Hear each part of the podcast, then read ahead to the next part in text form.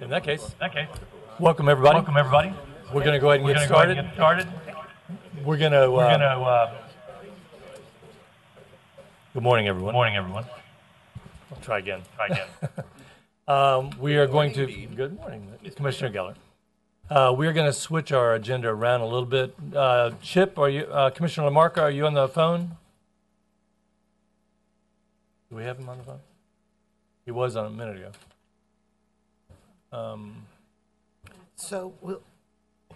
Is Mike here? Commissioner Lamarca, can you hear? Yeah, I'm here. Okay, good. Okay, good. We're going to start with the TDT because you said you had quite an echo here. Because you have a limited window, correct? Yes, sir. Okay. Yeah, what is that? Oh. Hey, Chip, mute yours for just 1 second, will you? Okay, sure, go ahead. We're just checking for an echo. Yeah, it is. There it is. Okay. If you'll keep it on mute, otherwise we're getting an echo until you're ready to talk, okay? Glad you added that. Gotcha. He's ready to talk. Until you're ready to talk. Just keep it on mute. Okay, we're going to start with the TDT. And Bertha? Thank you. So today, as the mayor's indicated, we're going to start with the tourist development tax. This will be a joint presentation by the budget staff, but also Mr. Anthony Cordo. He is the business development manager for the CVB. Unfortunately, our CVB director is out of town, but he's capable hands here, and I think we kick it off with Anthony. Great. All righty. Thank you. Honorable Commission members, thank you. And you want to hear me, I guess. I do. Again, Honorable Commission members, thank you for your time. Thank you, County Administrator Henry. I want to real quick recognize the Marketing Advisory Commission, or Committee rather, and the Tourism Development Council members. Thank them for their time in volunteering to be a part of our organization and guiding us through the budgets we're proceeding to show you here. So I'm Anthony Cordo. Among other things, I've been brought on board to guide some of the data and research to make sure that our organization is making decisions based on hard data, and it's going to be a bright future for us. Over the next year, we've got a lot of exciting projects coming up in the CVB. First and foremost, we have an ad agency RFP. So we are going to be looking for a renewed vigor behind an ad agency that can aggressively go after our potential tourists, market the community as a vibrant place to be and a great place to come and spend your money. As part of that, that means that we are going to be looking into rebranding how we market the entire community. This rebranding is going to focus on real data. For example, we're already starting with focus groups in several states around the country, New York, Michigan, Massachusetts, Texas, Ohio, among others, as well as international countries that will turn into surveys that will follow up and gauge thousands upon thousands of potential and existing visitors to Broward County. The intent, again, is to gauge what it is that make people want to travel, and more specifically, what it is that appeals to them about the Broward County area. Our community development, of course, is a very important part of this. When you're rebranding, you want to make sure that your community supports what you're doing, and more importantly, that it reflects what your community thinks of itself. So we'll be launching the Destination Next survey program shortly. It's going to take input from elected officials, county leaders, industry leaders, citizens. I'll bring that all together and get us an idea of what our own community, our most important salespeople, think about our destination, what they think our strengths are, and what they talk to other people about how great Broward County is. So data, again, I brought that up, that I'm brought on board for that. We're going to be meeting with several county agencies over the next couple of weeks here, including the port, the airport, and economic development, to put together a research plan that brings all four of our organizations together to methodically approach what sort of data we need as a county, particularly economic data. We're going to be using this both to hyper-target and better target our potential visitors, as well as to better arm all of our organizations or our entire county with the data it needs to make decisions on economic matters. On the group sales side of the business, we're working hard to fill the convention center with large citywides, which cause compression to hotels throughout the county, as well as bring events to venues across the county in terms of sports events and other meetings. And as part of that, you'll see in this budget, we're actually planning on adding an additional 2 sales folks to focus on bringing these large events that really fill our restaurants, our attractions, our hotels, our retail. That's just a few of the projects for the next year here. So If you have any questions, we can address them now, or we can move on to some of the statistics to give you an update on the hotel health right now. Let me ask. Commissioner Holness and Commissioner Brady, Vice Mayor Bogue. You mentioned focus groups and going to different states, into different markets. How do you determine who the focus groups are and what states and what communities you're going to? Sure. Well, we started addressing the largest feeder markets, what our research show as the states that draw the most people to Broward County. The same with international. United Kingdom is one of our largest feeder markets, so we did a focus group there. These focus groups, as a side note, are done electronically by a video.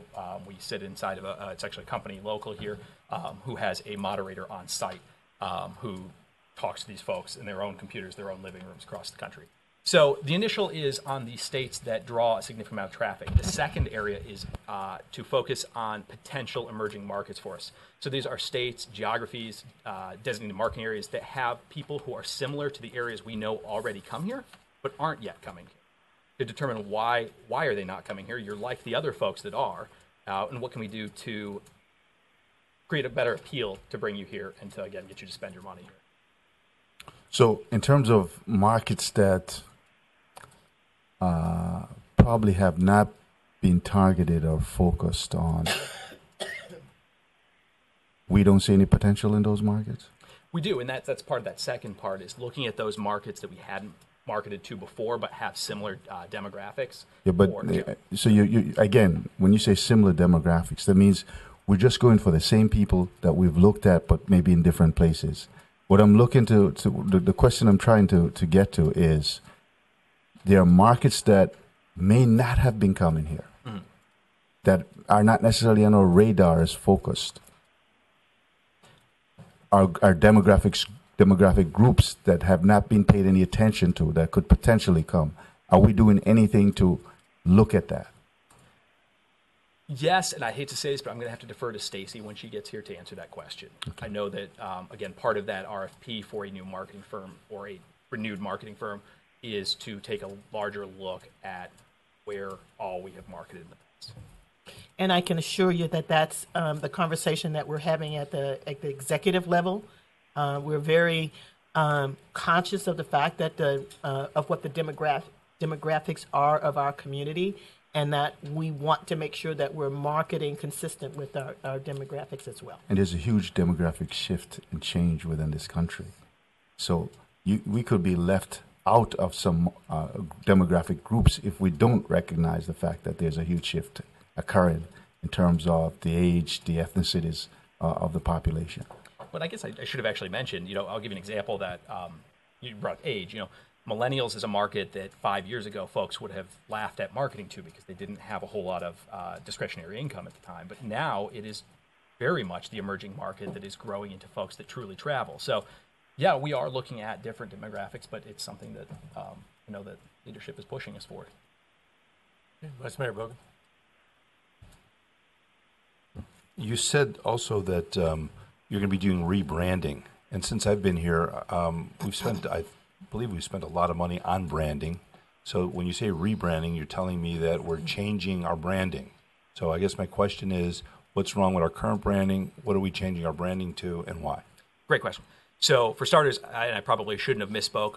We probably will rebrand, but not necessarily. It comes back to what these demographics and what these groups are telling us, the surveys, what our own community is telling us. Is our current brand truly reflecting who we are now? As people change and as the community changes, is it time to change? So I should have probably said potential rebrand rather than for sure. We want to drive it by the data. If what we have now truly still resonates, then there's no reason to change it. Good. Anyone else? Okay. Okay, great. So we're going to launch into the occupancy rates. Okay.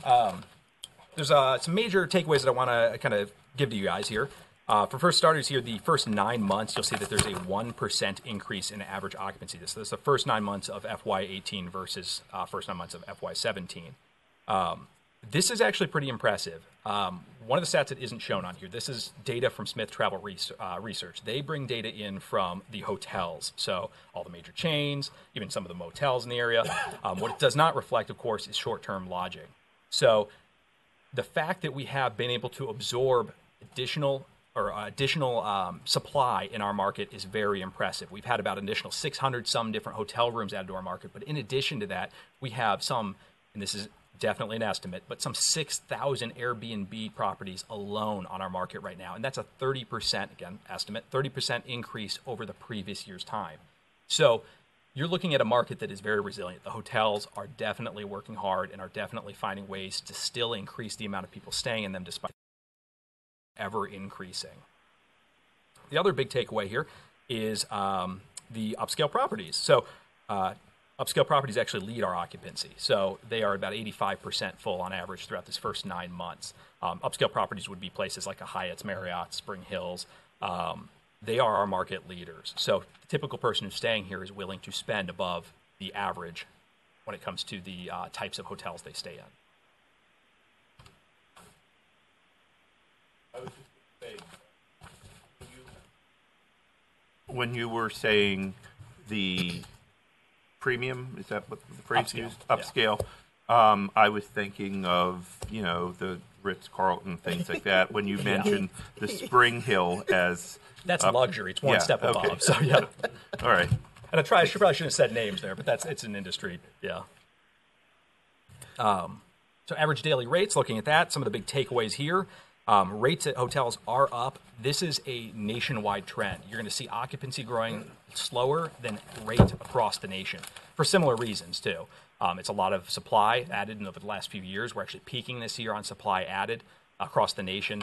The other part is hoteliers are concentrating on rate, sometimes at the expense of occupancy. And, of course, this is generalization, but we're hearing this from a lot of our directors of sales that their ownership is intending to have them focus on getting more money out of their guests rather than more guests. But, of course, they want more guests, too. So January and February, you'll see that we're busy. In fact, you'll see that we're busy, really, the first 9 months. But some of the particular things to pull out here is just how busy we've been. We've had more conventions here than we've had in a while in terms of this first few months, large conventions. We had the Society of Thoracic Surgeons, Graphics of the Americans, Sea Trade, and then a new first few months of the year. Quite frankly, it's never been a more appealing time in terms of things to do to be at the greater Fort Lauderdale-Broward County area than now. But we need to, of course, continue to focus on bringing these reasons to bring guests into town. Mr. Geller? Thank you, and I've met with Stacy on this, but would like a little more elaboration in terms of what actually is bringing people to town. I mean, people that are coming to Fort Lauderdale and would come here with or without a CVB.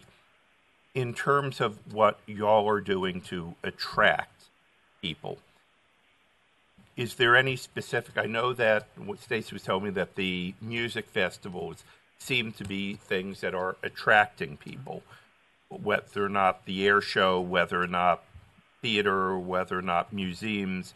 I mean, is there? Do you have any sort of breakdown or ideas on what you're doing that's succeeding, that is attracting people, or other than in general, you know, people come for the beaches.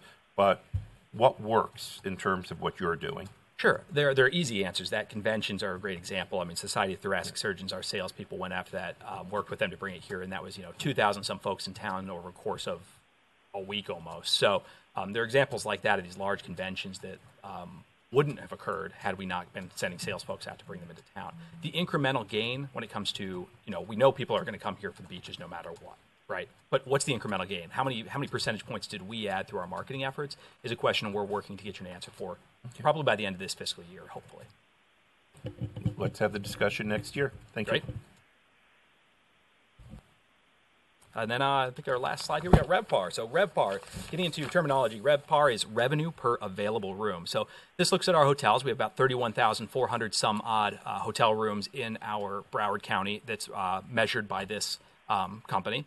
And this looks at all 31,400 rooms and tells you how much revenue you make per each of those rooms, regardless of whether or not there was somebody staying in it or not. The takeaways from this are similar to everything I just said in the last two slides. And this is really a great way to summarize those last two slides in that occupancy, while being growing, is slower growing than our revenue or average rate, excuse me. So what you're seeing here is an increase in the available rooms, or the revenue per available rooms.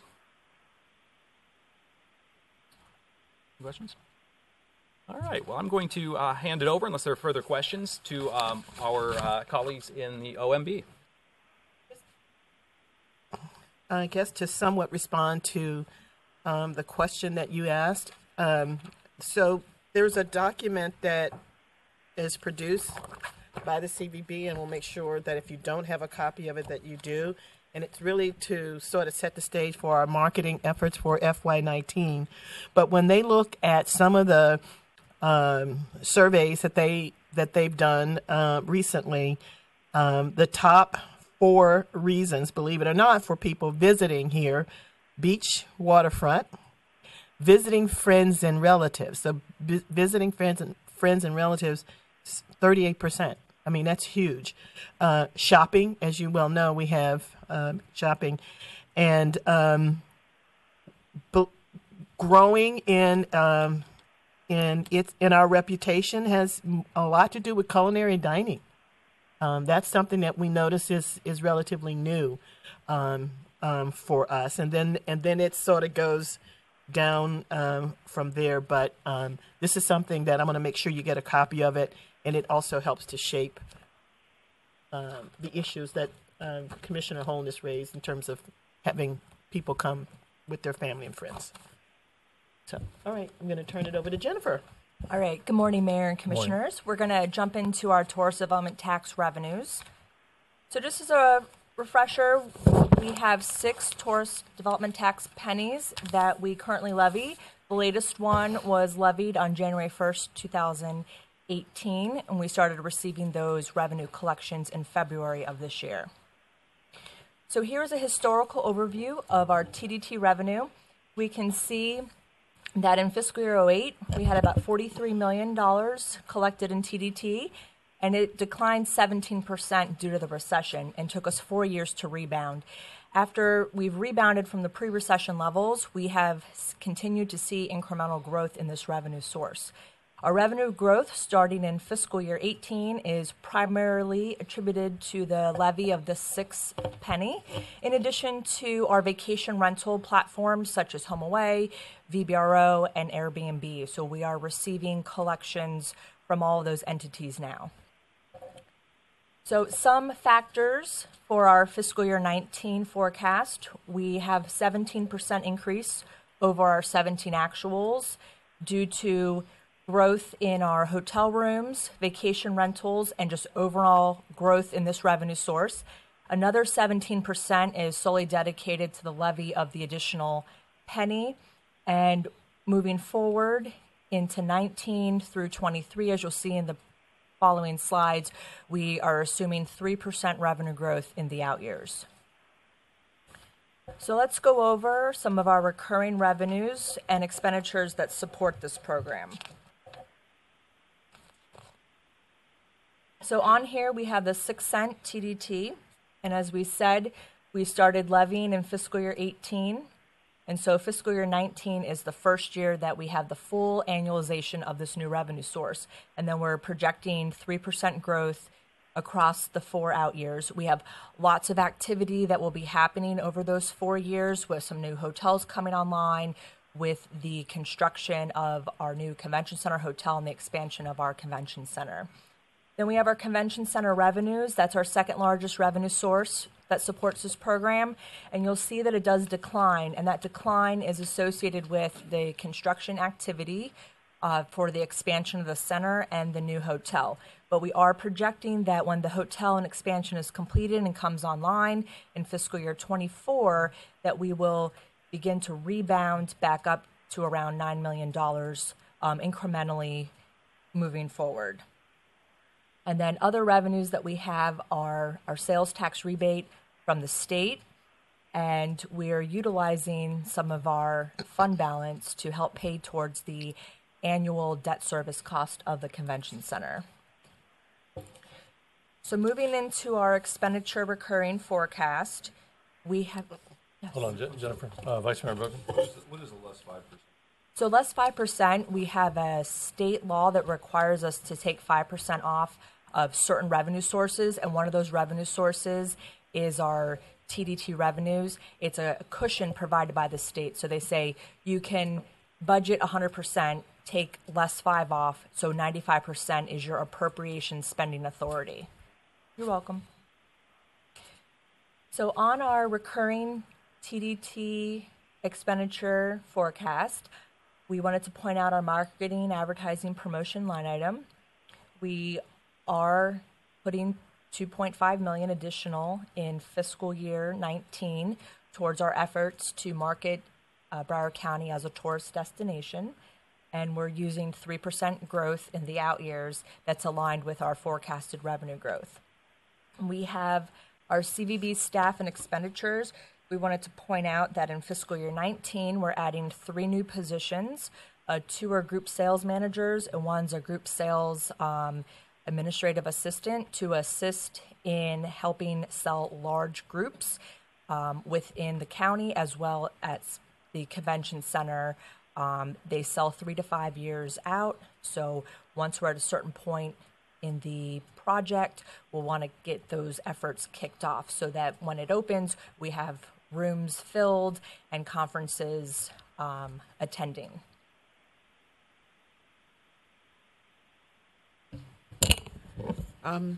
I was just curious if you could explain maybe a little about why the cultural contribution just stays flat. So they, when the tax was put in place, that the $600,000 was the amount of money, the initial that was agreed to, and it has remained that at that level since.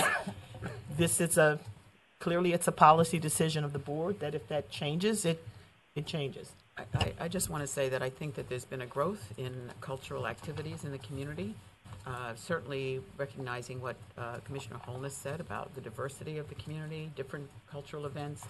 I just would like us to take a look at that, but it's just, I don't stay flat like that and not recognize the fact that we have a lot of additional activities going on in the community, and I think that needs some support. Commissioner Geller. Thank you, Ms. Mayor. And to follow up on that, I had raised this question at a prior budget hearing. But is this $600,000, what does that include? Is that just the TDT grant money? That is just the tourist development tax. Okay, because so you contribute significantly more than that out of your general fund. Okay, because as we had previously discussed, there I think we were at $1 million for the major grants. Is that correct? Yes. Okay, and what I I know we had been at that number for many years, and I had previously discussed whether that number could be raised because I know that when we started that, I think there were 5 or 6 groups sharing that, and there's maybe 10 or 11 now.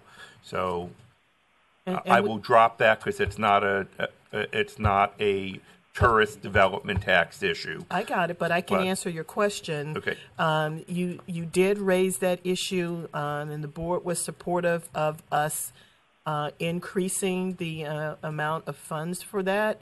So there is an additional $500,000 that's in the recommended budget that will, some portions of it have been allocated to that major group because we know that you're right, there's one for sure that meets the threshold, and then there are a couple others right on its tail. So we'll be circling back with you when and if that when that happens. Thank you for listening. Okay. Commissioner Holness. Yes, and maybe administrator, you may know, but Mr. Cordo also. I'm sorry. I read previously that there's a trend towards people traveling for cultural experiences as a huge uptick in that. Is that correct? Sorry. Yes, folks are traveling for more than just the stereotypical beach anymore.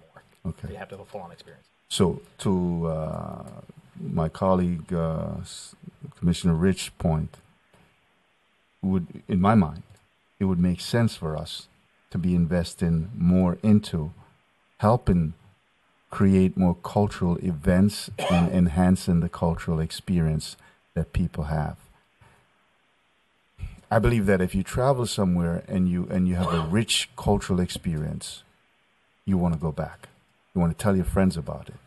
And that could definitely help grow the number of people who come to visit and increase their heads and beds. I personally don't think that we do enough from the tourist development piece to support many of these cultural events. And a lot of them start off small, like Jazz in the Gardens, which draw people from all over. When that started, it was very small. Today, it's a huge event that brings people from all over the world to attend it. But if we don't sow that seed and help to encourage these smaller events, they will never grow because they don't get the support that's necessary for them to be able to grow and develop into a huge event like Jazz in the Garden. Okay. Another recurrent expenditure that we have on here is our arena and convention center expansion debt service. I wanted to point out that in fiscal year 19, we are allocating $12 million additional dollars, anticipating going out to borrow some of the funds later in the fiscal year. And the fiscal year 20 through 23, it has the $12 million for the arena debt service and the $31 million for the convention center expansion debt service. This debt service is estimated based on the most current convention center cost estimate for the project, and those costs are being finalized over the next few months, and we want to have the best rating possible. So this annual debt service is based on an A- rating, and we would need to demonstrate that we have good revenue flow, and we're going to be cash funding the debt service reserve. And on the following slide, you'll see that's equivalent to $31 million. I also wanted to point out that right now, the county cost for collecting the tourist development taxes with records taxes treasury is about $500,000 a year. There is a constitutional amendment on the ballot that if we were to get approved by the voters, it would switch over to the clerk of the courts, and they would be eligible for up to 3% of this revenue source, which is $2.5 million. So currently we collect locally, but that is out there if it is passed. Commissioner Giller? Have you finished the recurring expenditure forecast page, because I had a question when you were done with that. Yes. Okay. We have added a lot of additional expense through the expansion of the convention center. I think, I'm trying to remember, I believe that was a unanimous vote. So we're all supportive of that. I just want to ask you, as we have put in all of these additional expenses, in your opinion, or maybe this is to Mr. Cordo, is there still sufficient funding to run the core duties of the CVB besides the conventions themselves? I mean, is there enough money in the budget right now to attract people here to Broward, whether it's the cultural that Senator Rich and Commissioner Holness was talking about, whether it's the I believe you're talking about the convention sales staff to bring people here. I know we do some money for film, my opinion, not enough, but, you know, on all of these items, with the additional expense that we have put on for the convention center, which we all think is necessary, do you have enough money, in your opinion, to properly handle the rest of your functions? So this five-year forecast, it does include in fiscal year 19 additional funds, as you stated, for the additional staff to help sell, as well as some additional funds for marketing, advertising, promotions, and some general expenditure growth that we're seeing in some of our utility costs at the existing convention center. So currently right now, we do have enough funds over the next 5 years pending the revenues coming in per the forecast to support our efforts at CVB. We're able to grow their group sales and to add some additional funds for marketing, advertising, promotions. it's our belief right now that we do have enough funding. There will be some additions over the next few years, maybe additional staff for additional staff for selling, especially if we move forward with the convention center.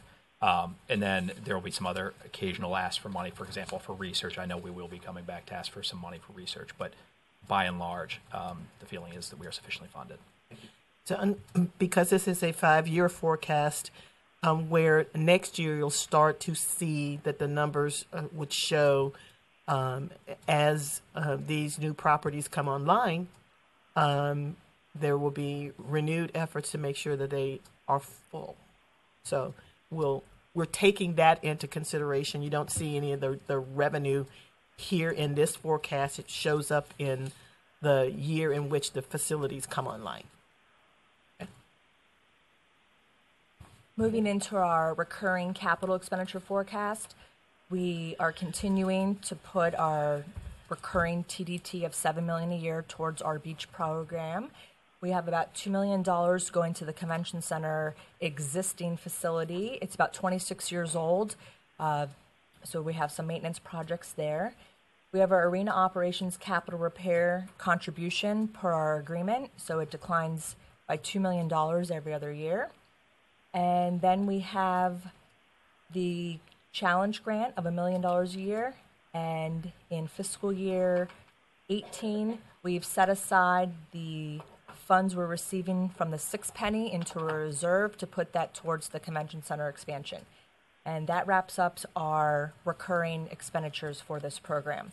So we're going to move into some details of the capital program. As I previously stated, we have $2 million budgeted for our convention center maintenance and improvement projects. These are the details over the 5 years of those projects. As you can see, the repair, replacement to keep the facility up and running. Moving into our beach program, we have a funding strategy that we've implemented, and we have our beach projects, segment 2 and 3. We do not budget any federal grant funding up front, but we are eligible to receive up to 58% of the project cost. Our last project was segment 3. In 2005-2006, it took us about 12 years to receive the federal grant funds. That's why we don't count on this money in the budget up front. So it's a collective effort for us to lobby to get the federal funds. State grant funding every year through the legislative process. We apply through our grants based on the different segments of the project that we're in to receive up to 50% of the non-federal share. The county local share, they pay 2/3, and then our cities with our ILAs for segment 2 is Fort Lauderdale, Lauderdale by the Sea, and Pompano. They pay 1/3. What's most important here on the segment 2 and 3 projects is the county has to pay all the cash up front, and we wait for reimbursement from the state after project milestones are completed, as well as the city ILAs. How they're written is after the project is completed, they have 1 year gap, and then they repay us over a 3-year period. The sand bypass project, right now there's no federal grant eligibility, so we're applying for up to 75% of cost share from the state, and then the county will pick up the 25%. And we do have a contribution from Port Everglades budgeted for this project. So here are our beach capital appropriations over the next 5 years. As you can see, our focus is putting the remaining beach construction dollars for segment 3. Segment 3 is Dania Beach, Hollywood Beach, Hallandale Beach.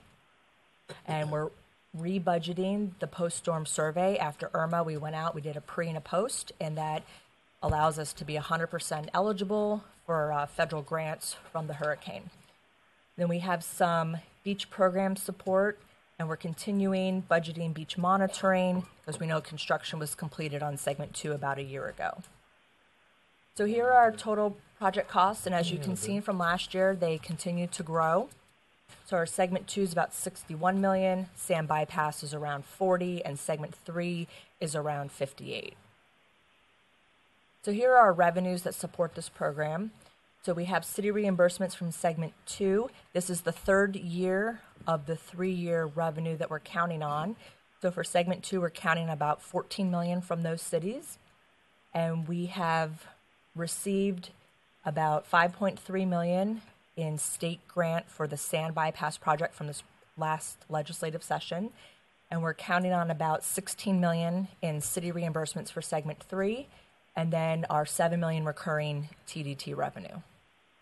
Can I go back to, for a second, back to the beach cap on page 19? Page 19? Yeah. Okay. It's talking about city reimbursement for sand bypass. Which city is paying it? Beach capital revenues? Okay. So the city reimbursement for sand bypass dredging, this is after the sand trap is constructed.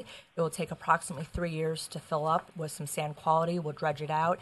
And then based on the prioritization of who needs it the most in terms of who has the most severe erosion, it will be determined at that point in time which city will participate in those operation costs, to where they would pay a third and we would pay 2/3.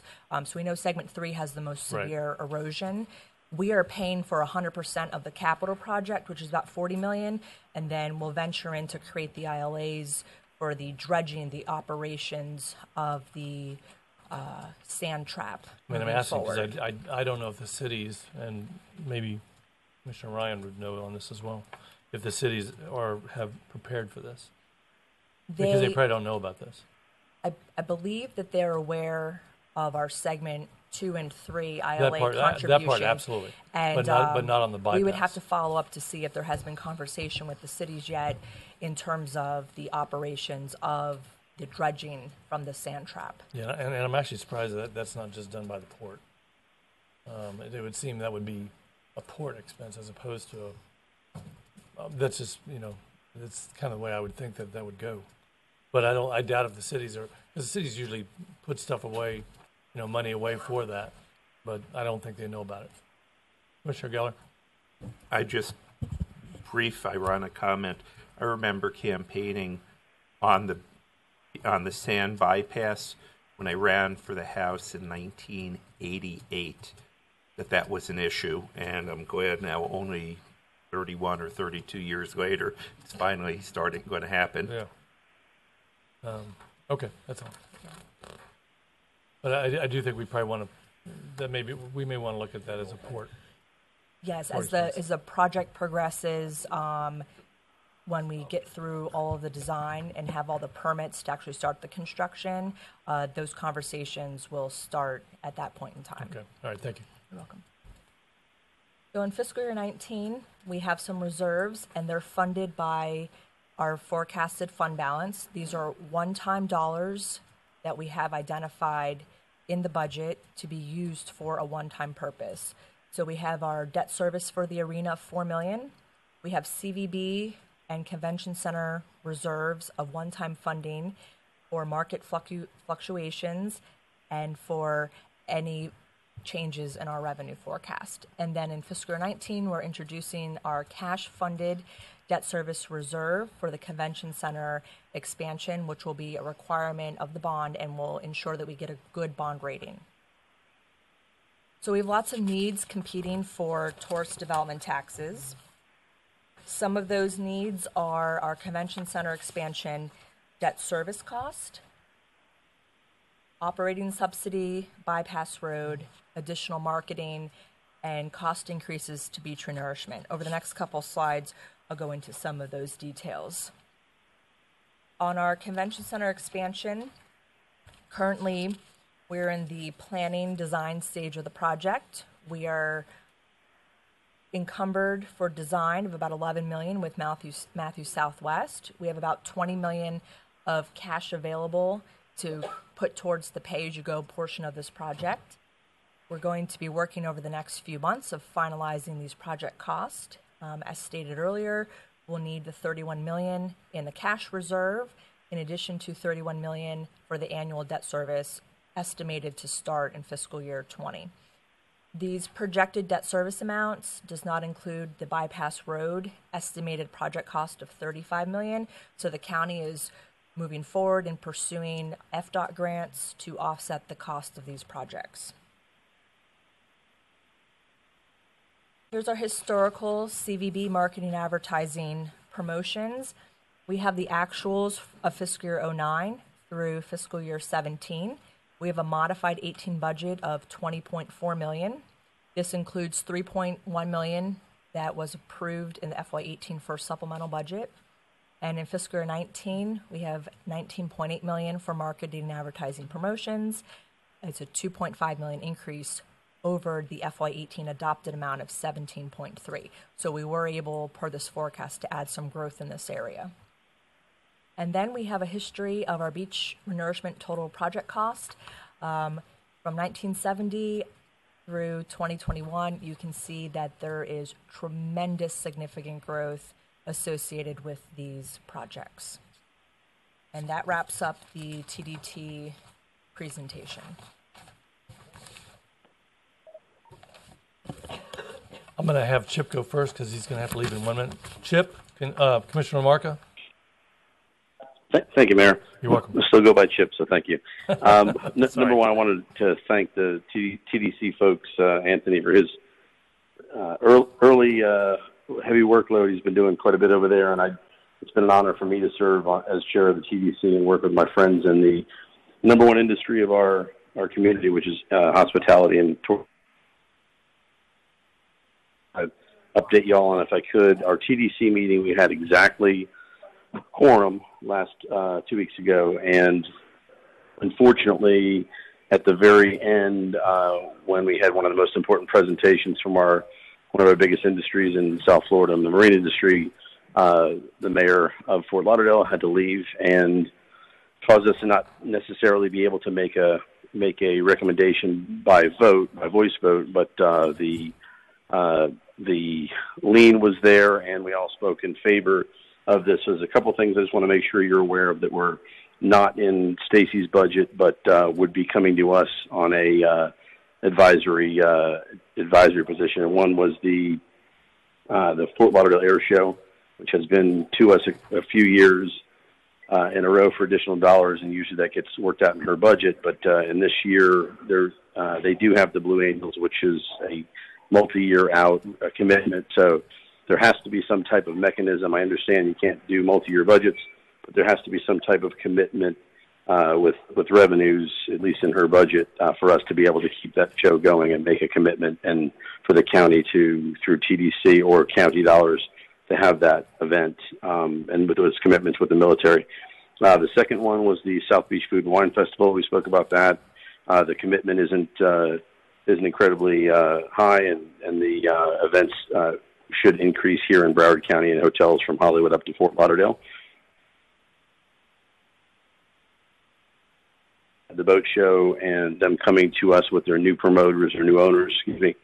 And I believe either Kelly Skidmore or Mabel should be able to have a sheet passed out to you all. It highlights the marketing that they want to do. They want to bring major media in to do either a morning show or a day show there, and also continue doing marketing through Dusseldorf, the Dubai Yacht Show, Singapore Yacht Show, Pebble Beach, a lot of other outside entities. So to bring them in for our event. So that was a very positive conversation we had.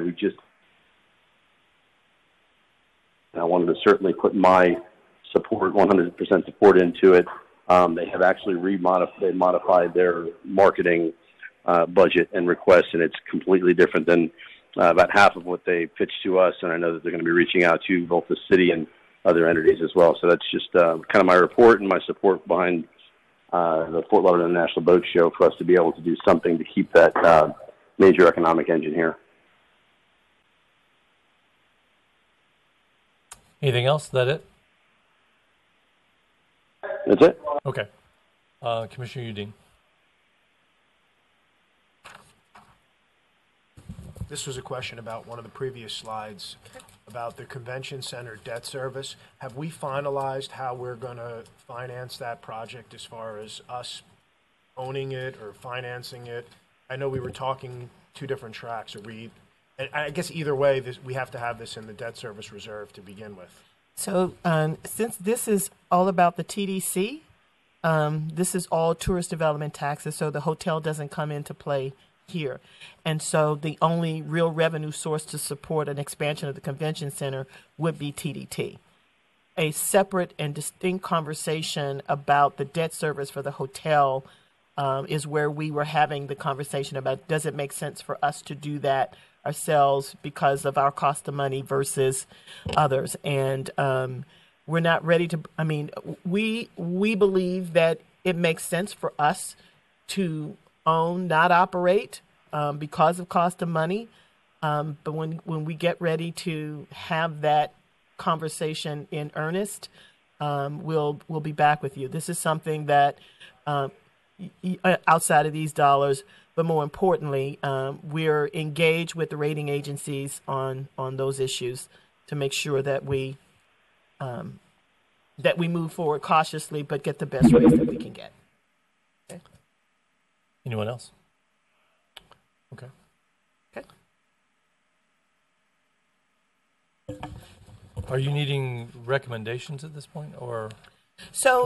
What are we needing? So right now, as Commissioner Lamarca indicated, there were some issues that came up after the TDC lost a quorum. The right. process is that we take the recommended budget for the tourist development program to the TDC to get their feedback and their comments, so that we can share that with you at when we're here together.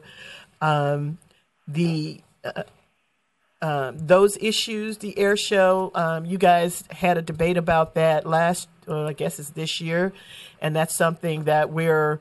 I know the one of the promoters of that program has reached out. We're trying to get the data that we need to confirm and affirm that. You know, this is something that we are we're prepared to recommend to you, and what level. Okay. The South Beach food and wine. There was some debate about that, but you know, as it relates to the actual benefit to Broward County, and I suspect that we will be bringing a recommendation to. Recommend that we continue it, but we change some of the parameters. Okay. We feel like that if we're going to sponsor it, you know, there needs to be a lot more emphasis on Fort Lauderdale versus South Beach. Right. And the boat show is huge. They came in with a significant increase, which we, at this point, there's been no evaluation, no vetting, and we would need to do that. Because ultimately it comes from this budget that the CVB has in place, and so it's just a matter of priorities. Where we would want to spend those excess dollars. And a lot of I'm looking at the boat show right now, and I'm looking at a lot of it would be co-branded. So wouldn't a lot of this be able to be incorporated into? I mean, we're adding. What was it, 2.5 into our marketing this year? 2.5 million? So there's a, you could. Is there a way to kind of co-brand and do this? Absolutely.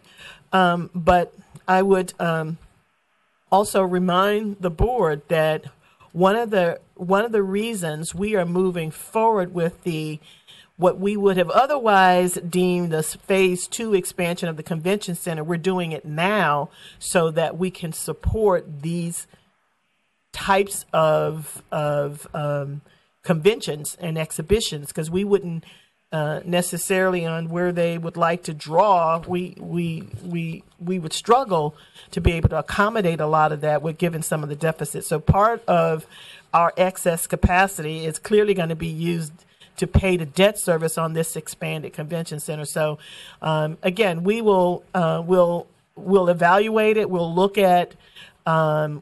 at it in its totality, and ultimately bring a recommendation back to this board. It clearly their ask would be one that you all would have to approve anyway, so it'll come back to you. Okay. With the staff recommendation. Vice Mayor Bogan. Just since we were, for some reason, this was handed to us. This is from the TDC. They're okay. No, this was not. Okay, are they seeking $940,000? Is that they're seeking the total amount? Is that their total what they're seeking? Because I have not seen this document, I can't answer that right now. What was discussed at the TDC was, I think, $2 million.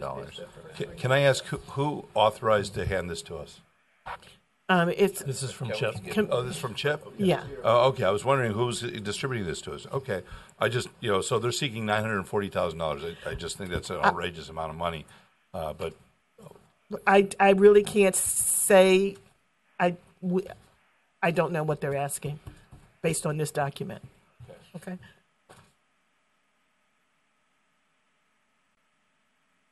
One quick question. Sure. On segment 3, the amount is $58 million, correct? And when segment 3 is scheduled to be started in 2020 or 2019? We're looking towards 2020 right now. Okay. The project timeline.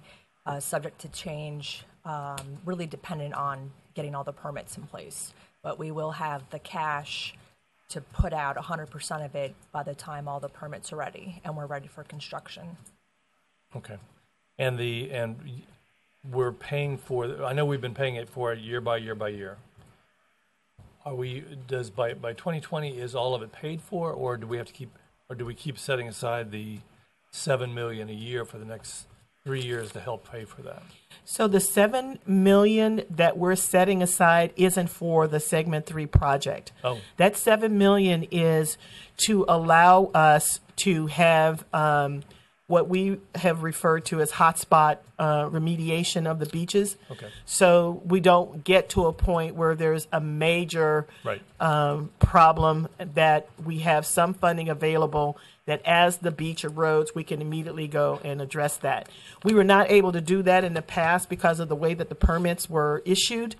Okay. The permits, the way that we're seeking them now, would give us the ability to do that. So in order to make sure that each year we're able to go in and deal with those hot spots, there is a level of funding that we've put in place to do that. So we're setting aside a certain amount of money to do hot spots. For segment 3, yes. So my question is, how much are we setting aside for segment 3? $58 million. We have to budget the whole amount up front. We pay the cash out the door, and then we seek the reimbursements through the state, the feds, and the cities. So my question is, by 2020, do we have all that money ready to go? Okay. All right. And so there is another in 20. So there's another $7 million is what you're saying, set aside for hotspots. Correct. Am I right there? Okay. And I'm asking that for a particular reason. There is a number of groups looking at either trying to do grants or numerous, however, ways to look at the coral reef and to try to intervene on an emergency situation. I don't know what that ask is yet, but I know that they're talking through the coral reef, the national coral reef. I say that just so everybody's kind of aware of that. Hopefully, I mean, the money we're trying to get, we need to try to get on the federal level and on the state level. But there is a push to do immediate emergency action there, because they're expecting, unfortunately, dire consequences in the next year or so. So I just want to throw that out in case we need to. They're collecting tissue samples and everything just to preserve them at this point, because they are actually expecting so much of it to die off. So I want us to be thinking of that, if in case we can't intervene quick or get money from feds or state, we may want to step in. So I'm just throwing that out there for the time being. Okay. Yes. I want to follow up to Vice Mayor Bogan's question. So are you going to be bringing us back a full report on the boat show ask and what we need to do in the future? And if you do that, can we be presented with the delta on all these things, like $940,000 or $1 million additional grant from the county? There's got to be some difference, not just it produces X number of heads in beds. It's going to do that anyway with what they've been. It's already the largest indoor boat show in the world. Just some kind of the delta numbers that we can see, that the ask that they're making, what the additional benefit to the county is. So it's, so we can evaluate it that way. Yes, we will want to do that, because ultimately, if this additional program is prioritized, it's going to come at the expense of something. So we would want to make sure that we have that balance when we're looking at it, and we make a recommendation to you. Okay, anything else on first development taxes? Okay. Okay. On to water and wastewater. Alrighty. Give us a minute. Okay. Switch out. Kicking me out? Yes, I'm kicking you out. Thank you. Thank you, Anthony. Thank you. Good job. I think they're exciting. Good job. You did good. Hopefully that comes the world totally out.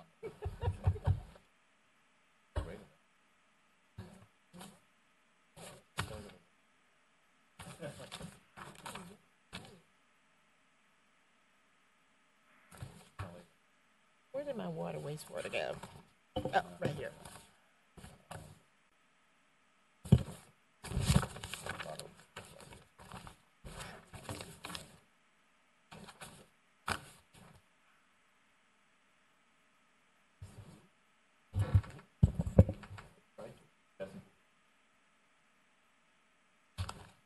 Okay. Okay. So I'm going to turn this over to Alan Garcia, water, wastewater, FY19 budget and our forecast. All yours, Alan.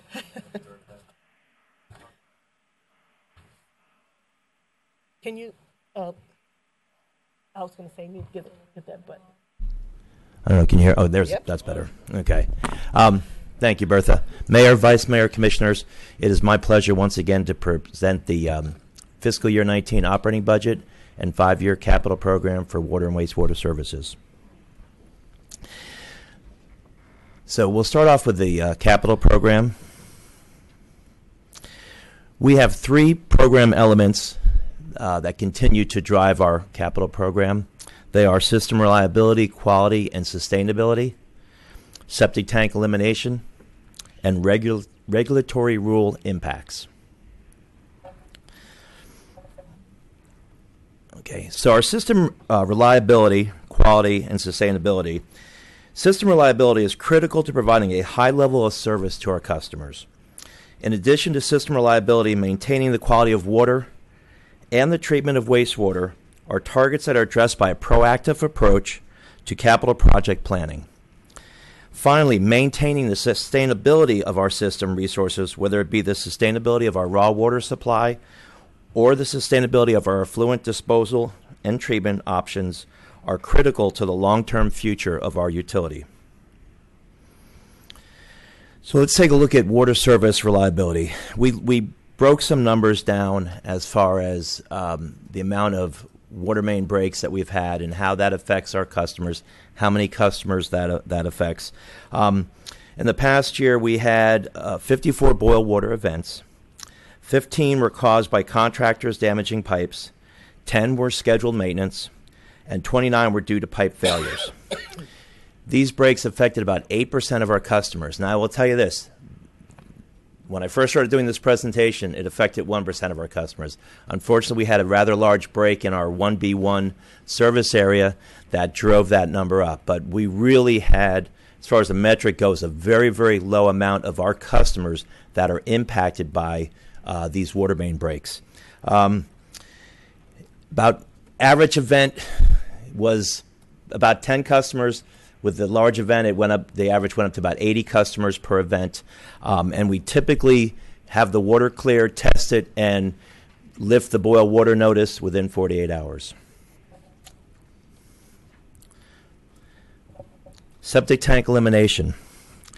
According to data provided to us by the Environmental Protection and Growth Management Department, there are 51,509 septic tanks throughout the county, parcels that are still on septic tank. In our service areas, We have 2,611 septic tanks that remain that have not been switched over to gravity sewer. That represents about 4.5% of our total customer base, and also it's about 5% of the county-wide amount of parcels that are still on septic tank. Since 2001, mostly through our neighborhood projects, we've eliminated 16,089 septic tanks. We currently have design and construction underway for eliminating another additional 289 septic tanks. We anticipate most of our septic tank eliminations will be done by 2024. Before you move on, I just wanted to make sure we pause for a second. At our last workshop, there was discussion about, in the broader conversation about the total number of our residents that are still on septic tank. So we took the chart that you have, you can see it better in color, so that you could see wherever you see the yellow area is where those are the areas that are still on septic. So you can see that a large portion of the county is on potable water, and they're on sewers, but you still have a large segment of residents in Broward County that are still on septic.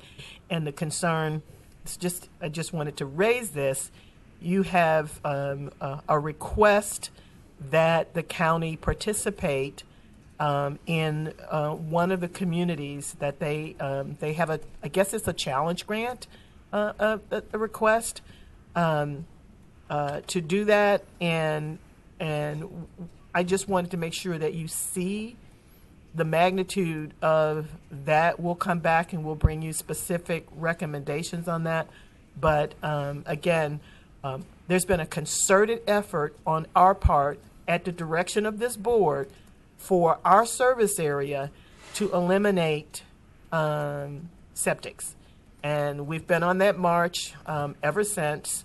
We're getting close to the finish line. And what's remaining obviously will be the most difficult, the most expensive because of the, but I think that, as you can see, just about around a little less than 5% of our customer base is still on septic, and we have a plan to eliminate them. Okay. Commissioner Gillard?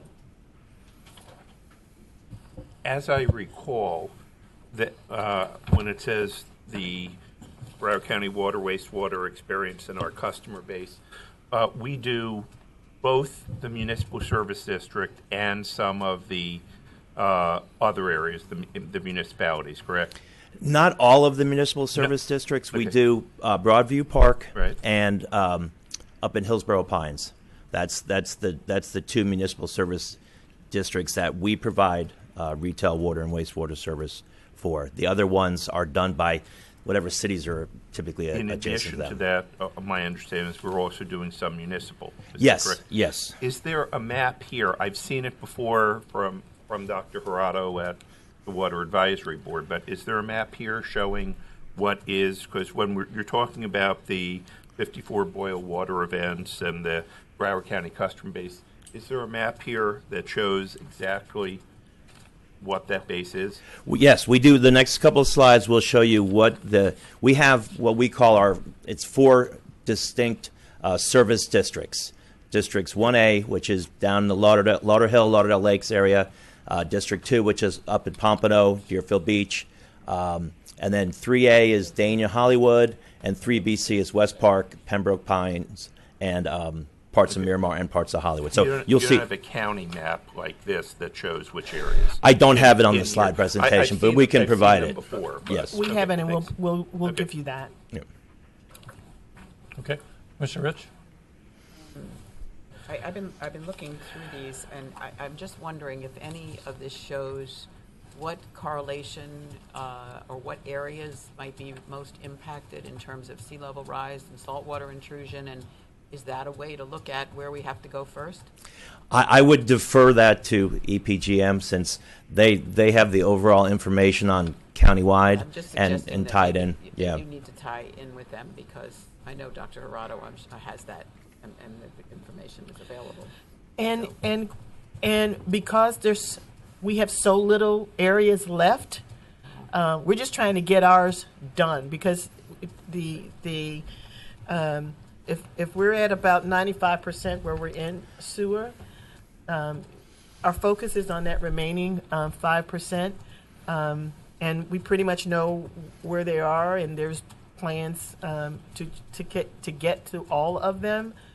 But as it relates to some of the other some of these other areas, that is good data for them to have, and we're happy to share it, and we're participating in doing those analysis as well. But we do consult our own agency as we're getting ready to do work in our service area.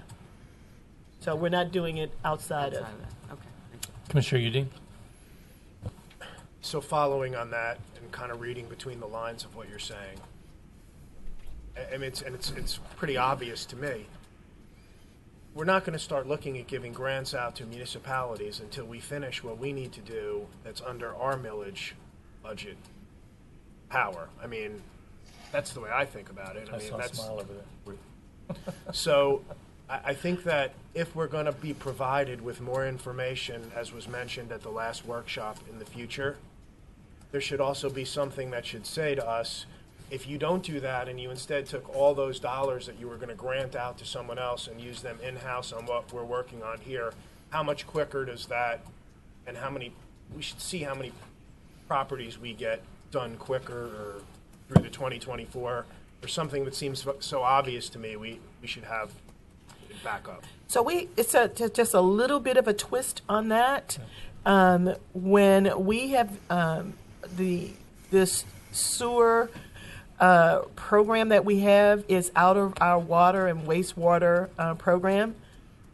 Years ago, we started tracking where our rates ranked compared to the other systems in the county, and we were right up there in the top third. And our goal was to, with our efficiencies and the like. And we know that one of the reasons we were up there so high, because we began this program, and it had a major impact on the rates. So we're at a point now, and you'll see that shortly, where we're sort of pushing towards the bottom, and we're almost done with the major work that we need to do, except for you'll see there's some capital programs in place. I think what the question that was asked of the board was whether or not we would consider using general fund millage to help these municipal water systems to eliminate the septics in the other communities, and that's where we will be coming back with you, just to make sure that you understand the implications of doing that, because if you were to, thank you. Commissioner Holness. So in essence, the supplier of the water and sewer to that area that have a septic tank should do the investment that we did. And yes, it's going to cost a little bit more in a rate, but in the long run, it will take care of that issue, rather than us taking general funds. And it's a challenge for us, in my mind, to then select a certain community to take general funds to invest in, and not some others. I think it's problematic. Alan, I have two questions real quick. Okay. Is there any issue at all with reserve capacity? There's not for us. I can't speak on the other utilities like Hollywood, Sunrise, Fort Lauderdale, but for us and any of the utilities, which if you look at the map, there's not as many up in the north end of the county, which is really where our customers for the North Regional Wastewater Treatment Plant come from. But there's not for us. But I don't know, where everybody else is with their reserve capacity, whether or not there is any issues as far as needing a plant expansion to convert these. I think the driving force more so is just the cost to put the gravity sewer in. Yeah, and is there a way that you could ask the other utilities? Is that you all have your friendly community where you could do that? Yeah, I mean we have that data. We can look at it. We can at least see what kind of reserve capacity that is out there to see does anybody have issues that they can't convert the septic tanks because of the fact that they're constrained by the treatment capacity. Yeah, and if you could get back, because when I look at Hollywood's, which is like. And I know they're 50 or 60% on septic tank. I don't know if they have the reserve capacity without expanding their system, but I would love to. We can reach out to them. Okay. The second issue I have is, and this has been in the news quite a bit lately, unfortunately, is having to do with our biosolids and our Class B. And whether or not Okeechobee is going to let us keep sending stuff up there or not. And do we have a plan to go toward either Class A or Double A, or should we start thinking that way and start putting money aside for that? I think I'll say this, Mayor. It's definitely on our radar. Okay. Right now, there are three spots. We use H&H sludge and waste hauling, and they're the ones that take it up to Land Farm. They had three spots that they take can take our biosolids too. One of the ones is the one that made the news up in the Treasure Coast, Presley Farms, and they've voluntarily agreed to not dispose of there for the next 6 months. But they do have other capacity to do, and they've held their rates. But we continue to discuss with waste management opportunities, and also still looking at the potential to go to Class A. Also, we're also looking to trying to get biosolids that are drier, go through centrifuge processes where we dry it, and so you're saving on the weight and the water content. Would it be possible to have some kind of, I know that's, it's crazy expensive, right? I know that's what or just the whole subject, yes. Yeah, the whole subject. But I will tell you this, Mayor, the state has put together a task force to address that. We nominated our operations director.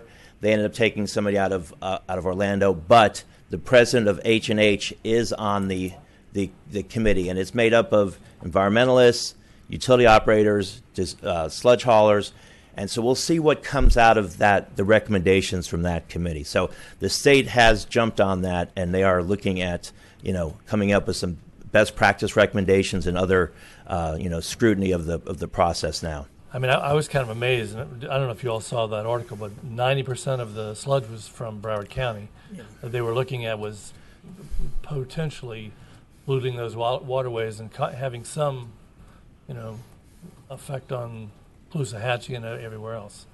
And so I don't think we want to be doing that. If we, if there's a way of looking, trying to find a better way to do that, I think it's incumbent upon us to do that.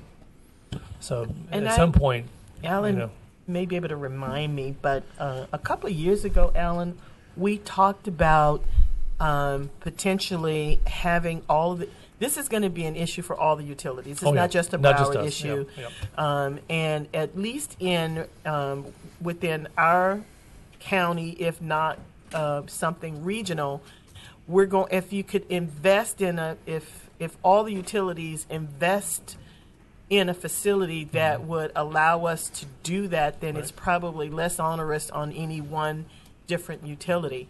But we have to do it as a region, or we're just, one entity pulling out and trying to do something different, and others keep flooding to take up that capacity that the other one left is not going to get us anywhere. So it might be something that if at an elected level that can be pushed, I think that would...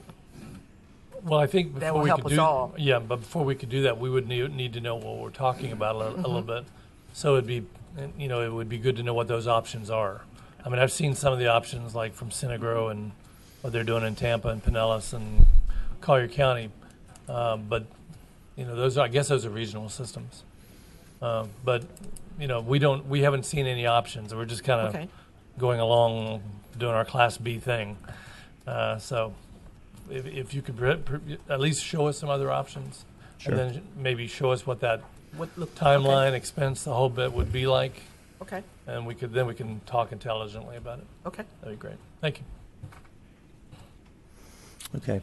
So now let's take a look at our specific service areas and the makeup of the 2,600 remaining septic tanks that we need to eliminate. This is a map of our District 1 service area. You can see the green represents future projects. The yellow are actual active projects we have underway, whether in their design phase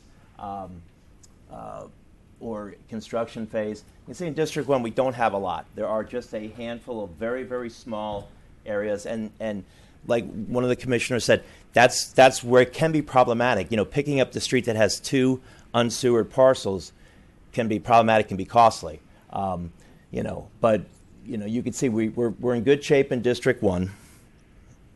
District 2, pretty much the same way. The biggest areas really are, there's a corridor along Powerline Road, which is just, you know, across the street from our plant, that they were industrial properties, and they're on septic tanks. Some small, you know, other little minor areas, but still not a tremendous amount of septic tanks in District 2. Now going down to District 3A in the Dania Hollywood area, you can see there are bigger pockets, okay, but we have projects. Like I said, all the gold circles are all active projects to eliminate. So we've got a good handle on those. We know where the other little ones are that we're going to have to pick up. But really, finally, the lion's share is down in the 3BC area. This area in pink, which encompasses Perry Airport, parts of Pembroke Pines, parts of Hollywood. We are finishing up a basis of design report for that, and once that is done, we'll be setting the actual timeline for the capital project. And I think right now the date is somewhere at 2021 that we anticipate getting the sewer in there. But that's the big lion's share of the 2,600 septic tanks that we have. And like Bertha said, once we're done with that, you know, we will be done with our system. Bogan says it should come out of my office budget. Appropriate. It's mostly his district. Question, Commissioner Geller. Thank you. If I can go back to 3A. I think the yellow, if I'm correct, or it may not be, is any of this in the Seminole Reservation? No. No. Okay. So none of that in 3A is on the Seminoles. Okay. No. Just going to say, because we don't really have any jurisdiction on that. Yeah. Thanks. And Commissioner, I don't know on that big map. There may be some areas of the Seminole Reservation, but you know that's outside of our service area and something that you know we don't control. Okay, just real quickly, we'll go through this because you guys have seen this over the last couple years. Regulatory rule impacts, our inability to continue to get an endless supply of Biscayne aquifer water, led us to look into alternative water supply sources, whether it was the Floridan aquifer, the C51, and as you're all aware, you know, we opted to go with the C51 for our alternative water supply needs. To give you just a quick update on where we are with that, we received a letter from the Palm Beach Aggregates back in July. Right now, we have an executed copy. You guys approved a agreement with them a year ago to purchase 6 million gallons. Sunrise executed an agreement with them to purchase 5 million gallons. Hallandale Beach has a 1 million gallon allocation approved, but they have not signed the agreement yet. And Dania Beach has a 1 million gallon per day allocation approved. So right now we're up to 13 million gallons. The target for Palm Beach Aggregates was they wanted 90% commitments of the first 35 million gallon per day storage capacity. Okay, they didn't meet that by June, but between financing and really it's gained traction. There's some funding they're going to be getting. They have agreed to waive that timeline and still proceed down the path. So they're looking right now at closing on some construction financing somewhere in the early part of calendar year 2019. Vice Mayor Brogan? My understanding is, while the C51 is a great project, it's meaningless right now because they can't get the funding to move forward. Is that incorrect or is that correct? Well, I mean, right now they've not gotten their 90% commitment yet, even though it has gotten traction and it's gone up from, you know, a year ago we were the only ones that bought into it. Instead of, you said we've been talking for years. What do we do? Go from talking to getting it where it's not talking anymore? It's all about money, right? And have we talked to anything in our budget to address this? I think the answer is no. The money for Broward County is budgeted. But I'm talking about we could budget it, but it still doesn't. C51 will not be providing what they need to provide until it's financed. Correct. Correct. I think that's what Alan's saying. But he's on saying, getting the commitments from other governments. We don't have commitments. We don't have the necessary commitments to move forward on C51. And so since this is probably one of the most important things regarding sea level rise, as even Commissioner Rich brought up earlier, I mean, I think we need to find some alternative solution. Otherwise, if nobody funds this besides us, it's just going to drag on next year. Correct. Well, Vice Mayor, what I will say is one of the other elements that has now come up into this project is just the storage capacity, where it used to be looked at as a water supply, and we get all the utilities and water supply. Now they're also looking at the benefits of it as for storage capacity. So it's that much less water that will go out through the Indian River Lagoon or the Lake Worth Lagoon, and to try to eliminate some of those issues with the algae that gets discharged whenever they have to drain down Lake Okeechobee. So they've started looking at it as, hey, there's other benefits other than water supply. There are storage capacity benefits. No, there's wonderful benefits with C51. We keep talking about the benefits, but it's not going to do anything, the operational for us, until it's fully funded, correct? Yes. Okay, how are we going to do that if nobody's going to participate, or very few are going to participate besides our county? What are we going to do?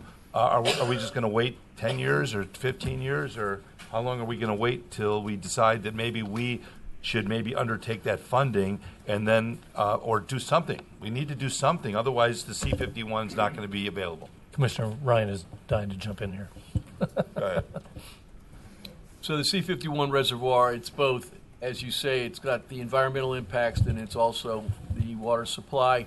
I know that you have been with me before the South Florida Water Management District on 3 occasions to discuss this issue, and I believe that the Water Management District is going to offer their expertise, but not the funding. So we have received some funding already from Tallahassee, but we're asking for a much larger number.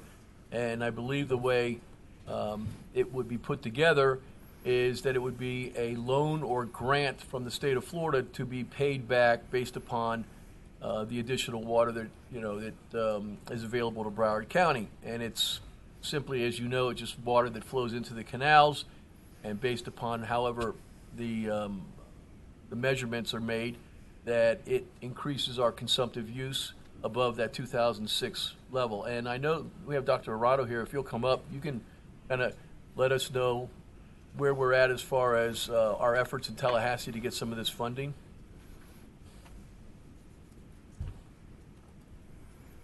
Well, thank you. I'm Jennifer Arado, Director of Environmental Planning and Community Resilience Division. I would just go ahead and like to clarify that in addition to Broward County's participation, the City of Sunrise and Dania Beach have also signed their allocation agreements, and Hallandale Beach is currently considering an agreement that would bring the total participation to 13 MGD or million gallons per day of the 35 million gallon per day phase 1 capacity. I also understand that Palm Beach Aggregates, their board of directors, is actively considering moving forward with the 13 MGD commitment while negotiations continue to take place with the Miami-Dade County, with the estimation that their participation would bring full commitments to the 35 MGD that would be available with the phase one. The bridge financing, it was about, I think, $31 million that came from the state legislature would be is a solicitation by Palm Beach Aggregates, so it allows them to meet the cost difference on in advancing that project in an accelerated manner. I believe the remaining request, though, really pertains to phase two development of the reservoir. And that phase two development is a larger capacity, though, that would probably be managed for environmental purposes. And the estimation is that if phase two advances, perhaps the South Florida Water Management District would be the primary stakeholder, and this would allow them to meet obligations relating to water quality storage and treatment throughout the entire system, with the phase two component being managed as part of the broader regional Everglades system, possibly water supply, but most probably environmental purposes. And so the South Florida Water Management District currently has a consultant that's been contracted to provide a report to the governing board regarding those environmental objectives and the district's interest in being a phase two partner. Right, so the C51 reservoir is actually, it's two large rock pits, and the second one, which I believe what you're talking about, is the much more expensive expansion. It's like $250 million just for site development. It is a single reservoir managed in different cells, and so the one reservoir has 150 million gallons per day in capacity. Phase one is 35 MGD. Phase two would then be the 115 MGD, and you're correct. Phase one total construction is 161 million, and then the phase two construction was on the order of 260. I believe you're correct. And we can expect in campaign season that we're going to hear a lot about the the algae blooms and all the other problems, because the water is being sent out untreated, to the Caloosahatchee and the St. Lucie rivers. So now might be a good opportunity for us to put our lobbying team together up in Tallahassee and see if we can move off the mark with, I believe Tallahassee, was it a grant or a loan that they were going to advance a significant amount of money to give some assurances to Palm Beach Aggregates? The state legislature had allocated, I believe this is the legislation from 2 years ago, which was the $30 million short-term bridge financing, because the project was ineligible for funding through the state revolving loan fund, so as it was historically constructed, those criteria. So I just thought there was an effort to get increased funding from Tallahassee, that $31 million was not the end. Well, yeah, can I just ask you, you're saying phase one is being funded, fully funded? And the total project cost for phase one was $161 million. The 35 million gallons per day in capacity for phase one, they were looking at being able to meet, an 80% threshold or something to that effect. In the absence of having all of those commitments in place, there had been a request for some portion of project financing that would be repaid by partners who came into the project later. And this would insulate the early participants from the interest costs that would otherwise be accrued with this bridge financing at this low interest rate. So what's in place today is this commitment from the state legislature to participate financially with the $3 million. The commitments of Broward, Sunrise, Dania Beach, and we anticipate Hallandale, those monies coming together at about $4 per 4 million per capital gallon. And those funds together are estimated. We believe that the Palm Beach Aggregates will be poised to move forward with that project while final negotiations is happening with Miami-Dade. Partners who come in after initial commitments may participate at a higher cost, repaying the interest rate and the loan to the legislature. So when would you expect phase one to be in use? We'll call it that word, or start Palm Beach Aggregates continues to commit that once construction is initiated, that it's a 2-year timeline. We'll have a presentation this Friday or next, I think it's next Friday, by the representative from Palm Beach Aggregates on the current timeline and the state of the project. So 3 to 4 years. Well, I would like to believe that construction was supposed to commence this March. And we had some just time delays with some of the municipal agreements and some transitions in staff in Miami-Dade, so there were just some delays there in that conversation. Ideally, we can still see construction commence this year, and then it would be a 2-year time frame to which that water would be available. Thank you. Mayor, if I could just follow up on a related issue. What type of strategy do we have with regard to an expansion of reuse water lines into more communities in Broward County?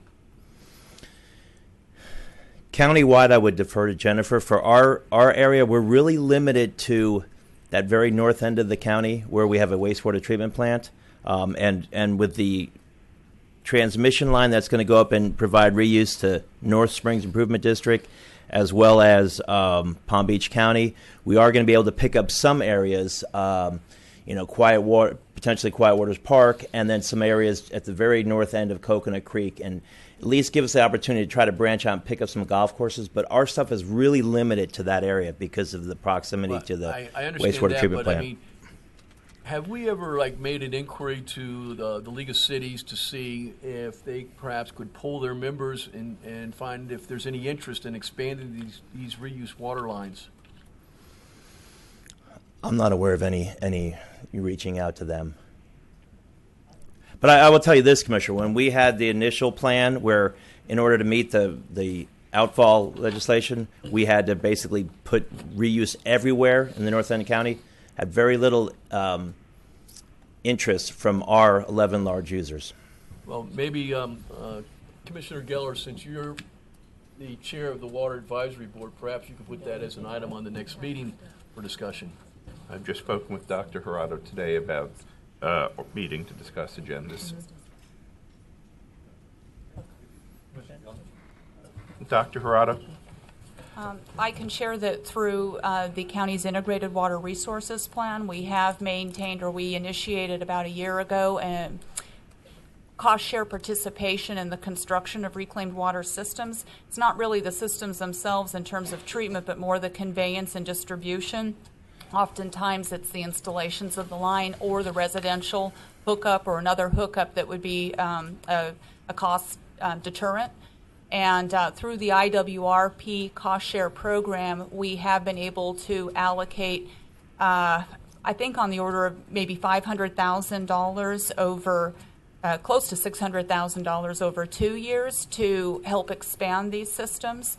And we've been able to exhaust all the funding available through the IWRP program to help support those connections. So we continue, and we have a county-wide reclaimed water master plan that identifies priority opportunities for expansion based upon some of the per-unit cost reductions that occur in working with partners rather than just being limited to one's own service area, and that's been one of the criteria for the program as well. So when those funds are available, we have helped and have been able to help advance those expansions with municipal partners. Commissioner Geller. Dr. Gerardo, I spend a fair amount of time with you through the Water Advisory Board and other places, and every time I hear you speak, I'm just impressed. And although the United States Constitution prohibits involuntary servitude, you can't go anywhere. You're great. You make her day. I want to ask one last thing. Vice Mayor Bogan. I'll second Commissioner Geller's comments. If I can ask you one last thing, and it's following up on Commissioner Rich's comments earlier on seawater intrusion.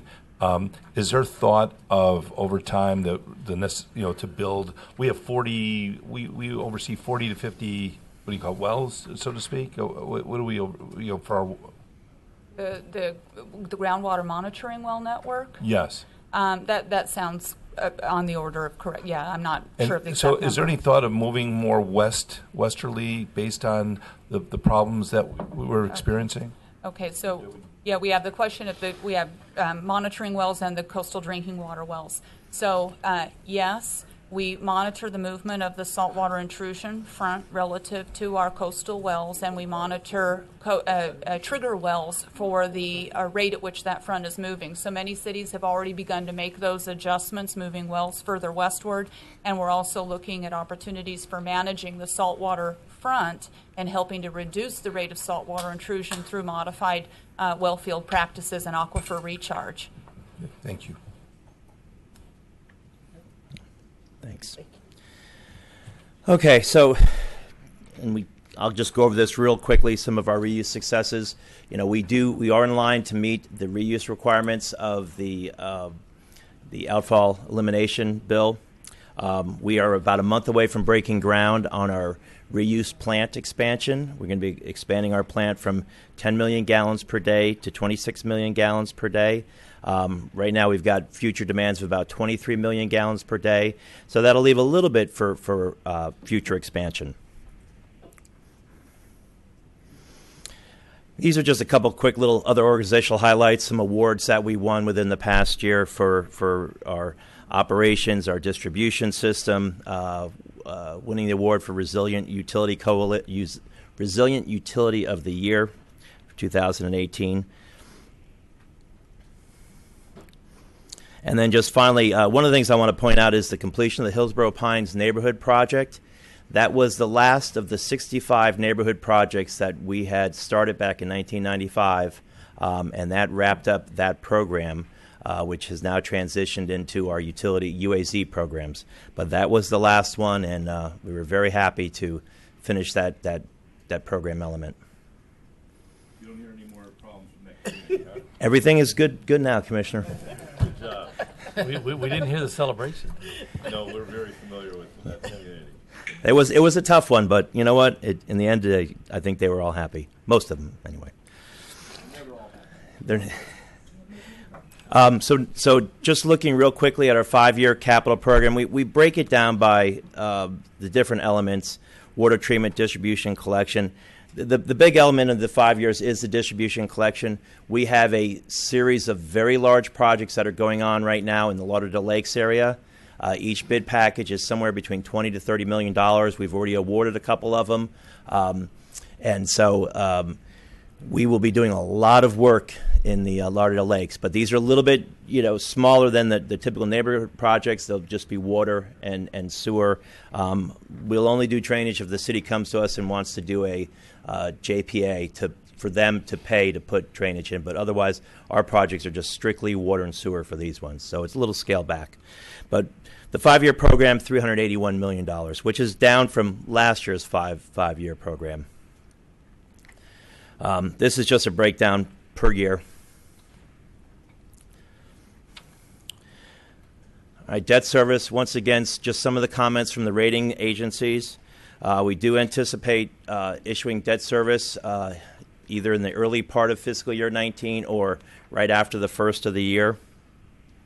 And a lot of that will go towards paying for some of our regional projects and regional upgrades at the wastewater treatment plant.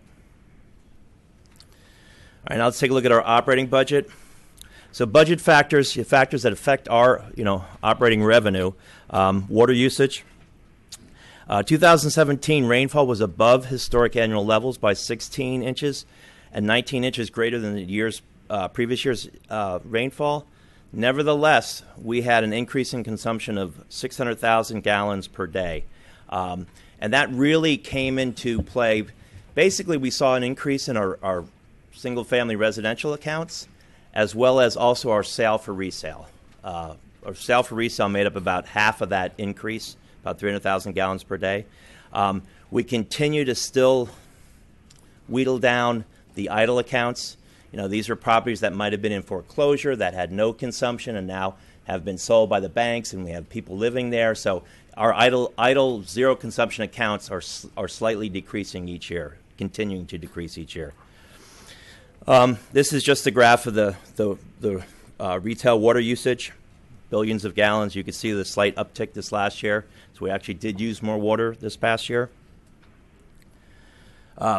Our budget factors, really system costs are what drives our budget factors, and those are non-personal operating costs, which are effectively flat. Our Personnel costs have slightly increased. Construction costs have increased, and debt service costs are going to increase with this next issuance. So overall, our total system costs have increased, and you can see this in the chart. It's about $6 million over last year's total system costs. And like I said, one of the big drivers there is the debt service and the capital program costs. Retail rates, very competitive among local utilities. Once again, we are a conservation-based rate. We reward our customers with the lowest consumption with the lowest rates. This just is a quick summary of the different water treatment and wastewater treatment plants throughout Broward County, just to give you an idea of, you know, how big some of the other utilities are and you know, compared to us. This is our rate survey. Once again, as Bertha mentioned, years ago, we were in that top third of this survey. Now we're down, we're well below the average and down about, you know, the bottom one-third of the customers.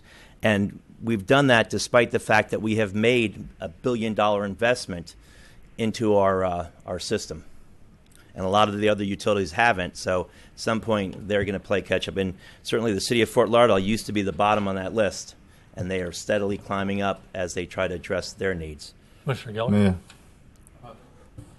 Like these numbers, again, they show we're very competitive. How do we, in Broward County, how do we compare with other counties, particularly South Florida counties? We're higher than Miami-Dade because Miami-Dade is basically the one provider for the entire county, so there's a great economy in scale. We're pretty much on target with West Palm. I don't have the data for comparisons to, say, Collier or the other ones. But, you know, part of our problem is we're somewhat unique in the fact that we've got 28 utilities operating within the county. Commissioner Holness? Were you finished? I'm sorry. Yes. Okay. Commissioner Holness?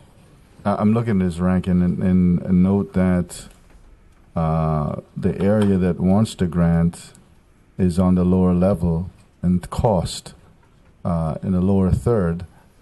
So for us, what did you say? They're in the lowest percent. The first part you said. Yeah. The area that's looking for the grant to take care of the sewer issue. You look at this, and I think it's Pompano Beach that serviced that, and they're even below us. So for us to then give a grant not fair. How about the grant? The request for us to give a grant to Lauderdale-by-the-Sea for taking care of their septic issues. Now I recall what you're talking about. Yes. So you look at this, and then you see that their rates are way down on the bottom. We made the investment, or people paid the cost to do what we needed to do. It's only fair that everyone do that.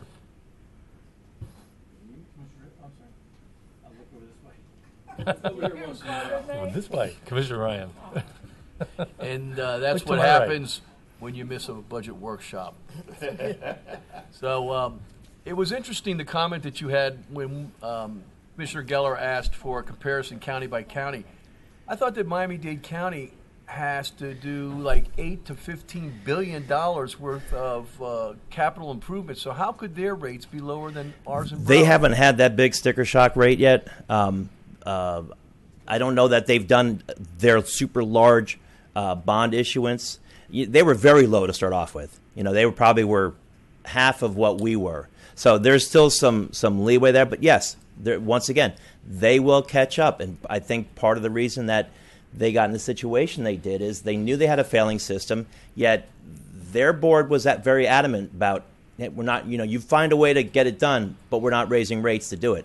And that's just not a way you can operate the utility effectively. So it took the federal government to come in and compel them to do so. And broken pipes. Correctly. Yeah.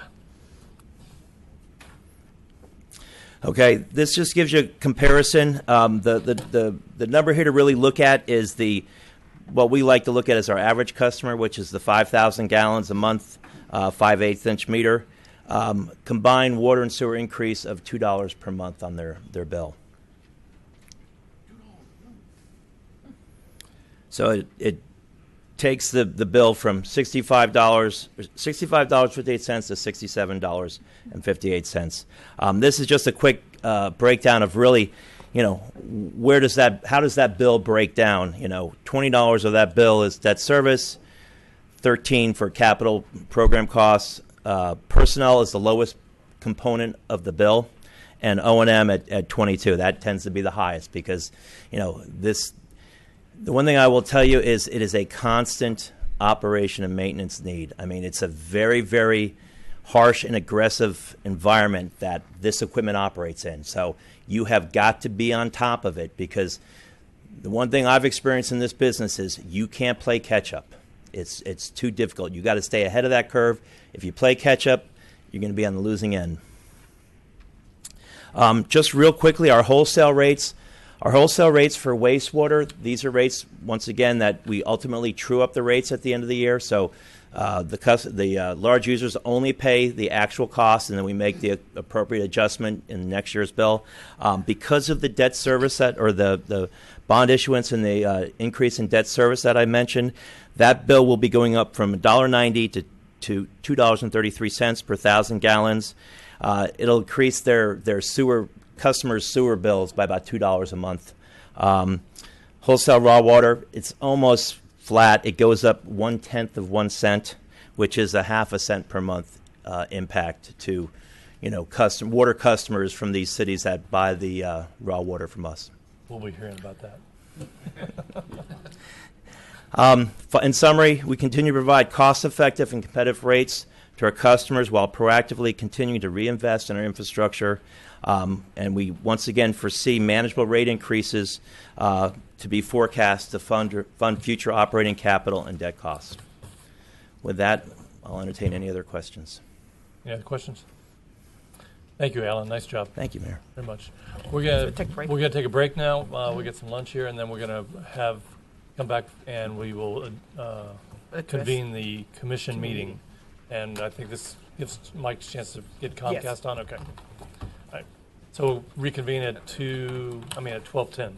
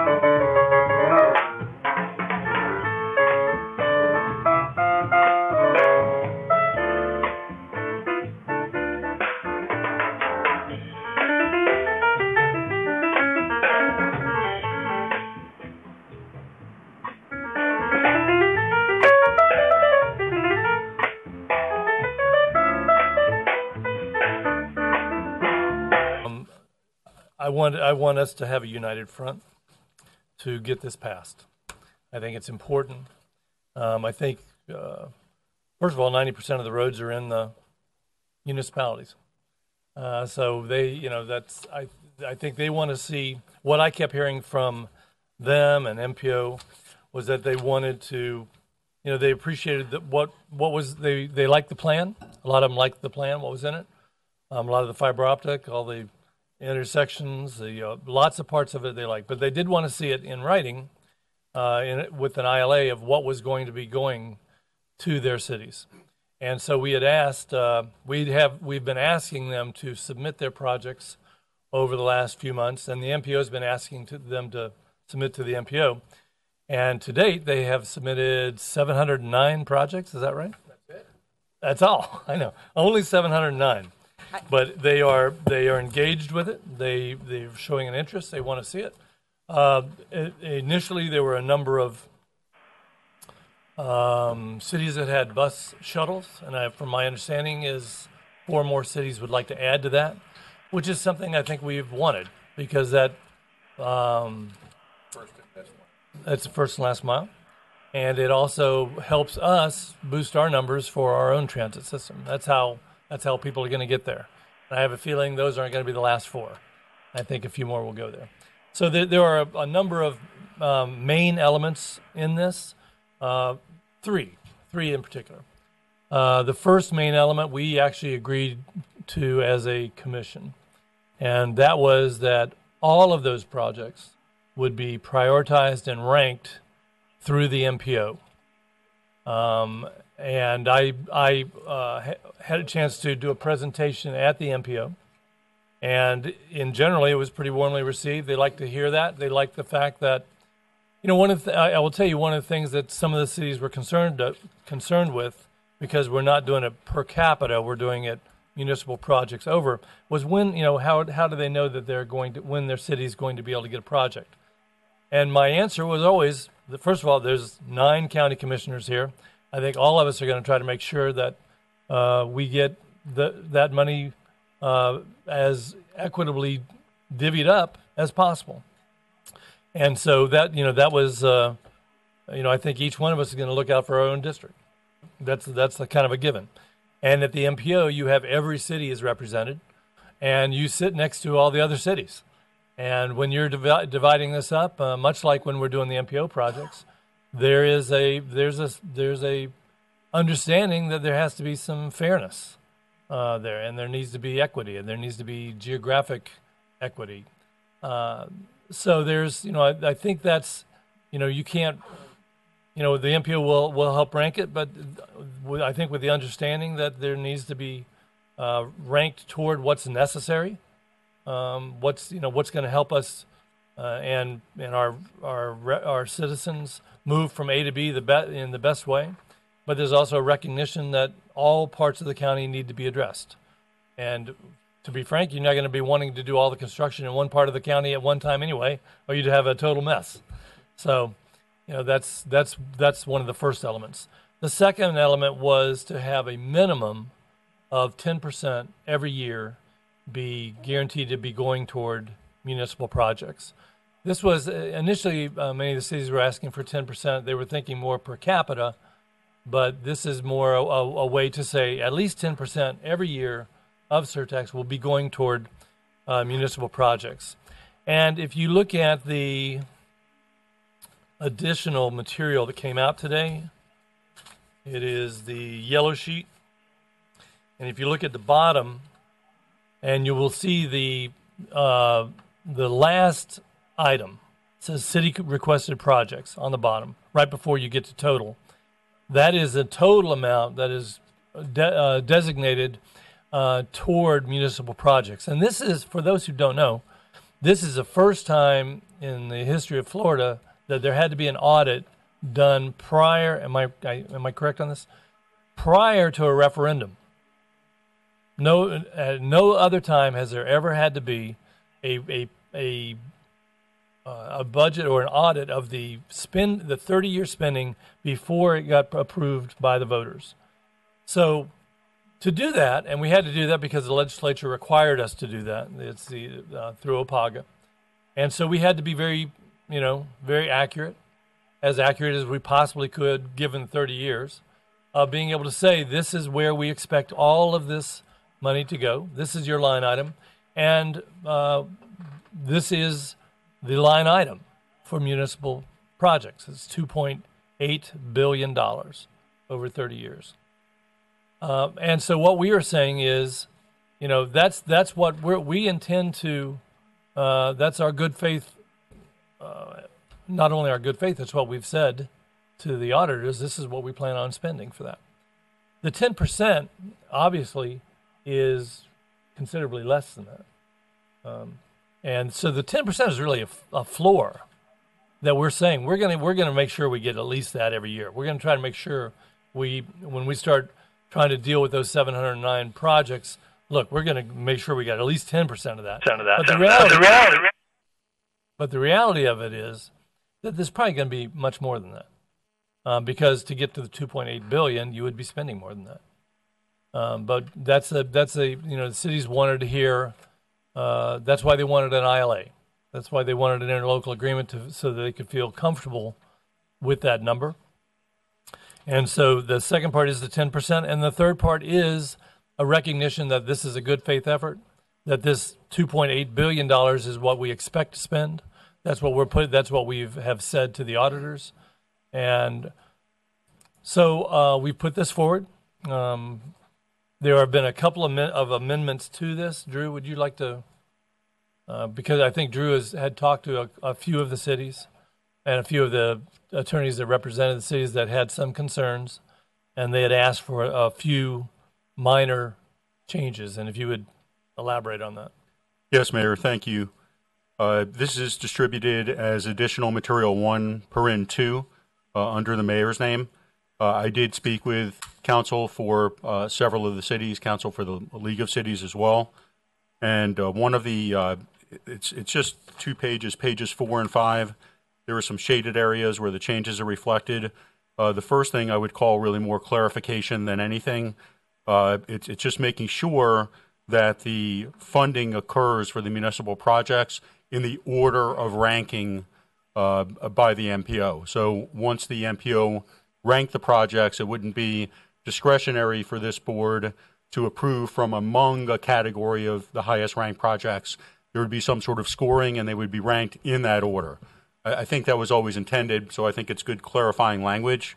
And can I jump in 1 minute? Yes, sir. And by that time, just as a reminder, all 9 of us will be members of the MPO because of what we had passed before. Only 5 of us will be voting, but all 9 of us will be there and be getting the agenda and have a chance to look at those projects and weigh in on those before they are voted on. So, go ahead. The second part of that same paragraph was some cleanup that I added as a result of the clarification in the first part, which is looking at a situation where the commitment is for a minimum of 10%.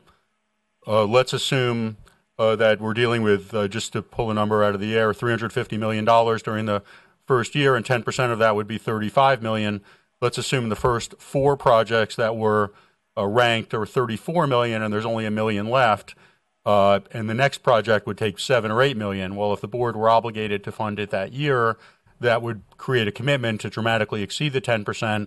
So the remainder of that language just would give the board the option of either funding that next project, which would increase above the 10%, or taking, under my example, the $1 million delta and pushing it back to the following year to true it up to make sure that that's added to the 10% allocation for the following year. The only other change on the next page is initially I think we had heard from the MPO that it might not be ready to rank all of the projects and prioritize during fiscal year 19. And the initial draft, what it said was the only funding obligation during calendar year 19, if that occurred, would be to fund the community bus service.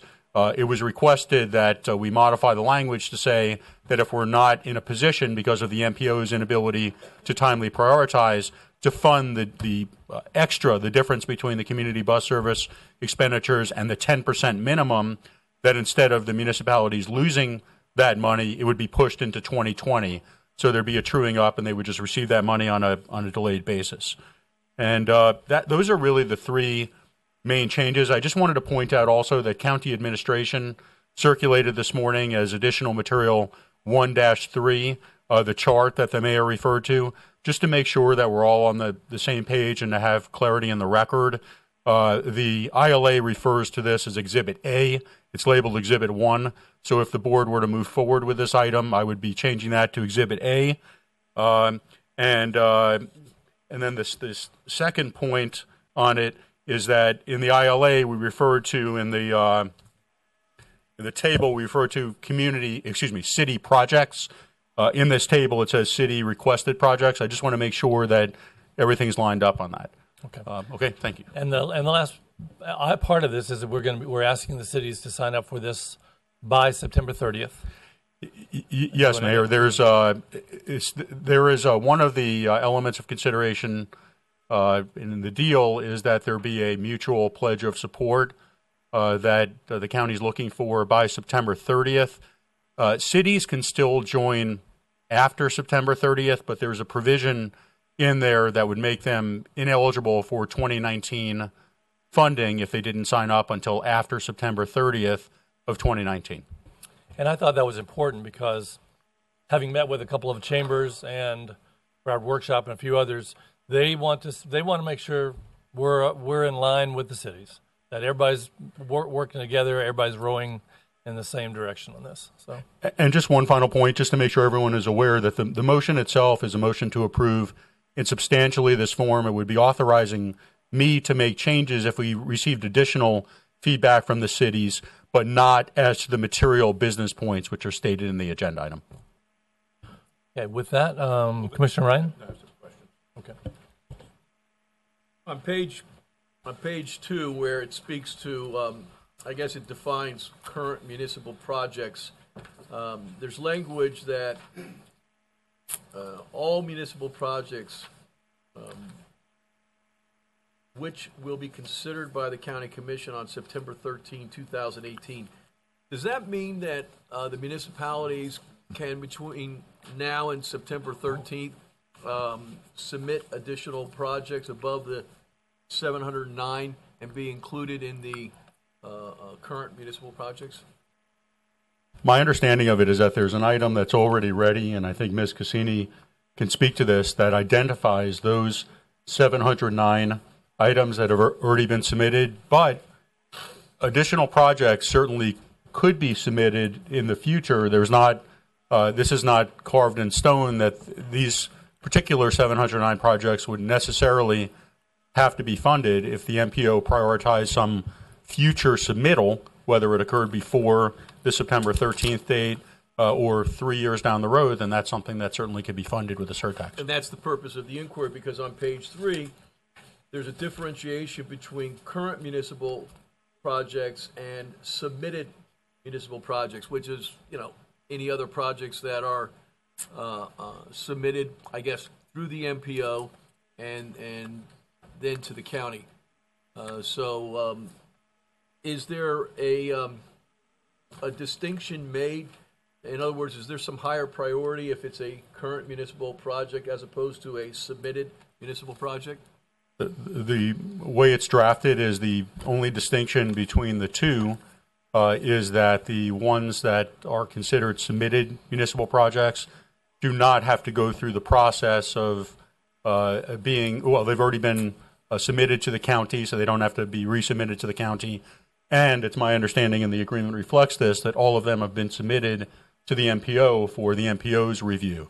So those conditions to potential funding have already occurred for the 709 submitted municipal projects. Well, on the MPO, we do get lists from time to time on prioritized projects.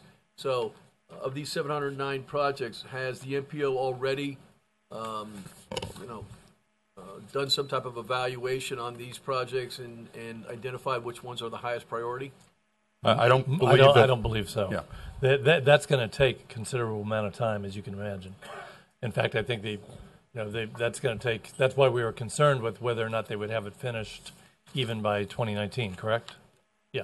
Right. So with the funding formula, where 10% is allocated to municipal community projects. And that combined with the community bus service will be a minimum of 10% every year. So is this agreement to be read that if less than 10% of the annual funding is appropriated for this enhanced bus service and for municipal projects, that there will continue to be a rollover? No, it's if initially or if during any given year, the 10% figure couldn't be met because there weren't enough projects that were approved. I don't think it's drafted where there's a truing up of that. But if we meet or exceed 10%, let's assume that one year it's 12% or 15%, then there is not a corresponding reduction in future years. There would still be an obligation to meet the minimum of 10%. There is an important distinction that's on page 5 of the amendment by the mayor, and it speaks to the surtax proceeds will directly fund existing community service as outlined below. And then as I read the language below, we're only speaking of new service on the community bus program that will be calculated as part of the 10%. So with am I reading that incorrectly? So the existing community bus program, is that going to be funded through this surtax? Well, then we... But in other words, but not part of the 10%. Yes, we addressed that. Actually, the entire community shuttle program that exists right now would be funded through the surtax proceeds, and that was presented to you as moving from $2.5 million a year to, in the first year of the surtax, $7.6 million. But additional new service and expanded service has been submitted by cities that we believe probably will meet the eligibility criteria. And so the actual total for community bus paid for out of the surtax right now is about $535 million over the 30 years. So your question, your question is all existing, expansion, and new that has been submitted that meets criteria is in the plan and being paid for out of the surtax directly to the cities each year. With yes. regard to the yes. to yes. the 10%, if you have existing service in one of the cities and the county wants to see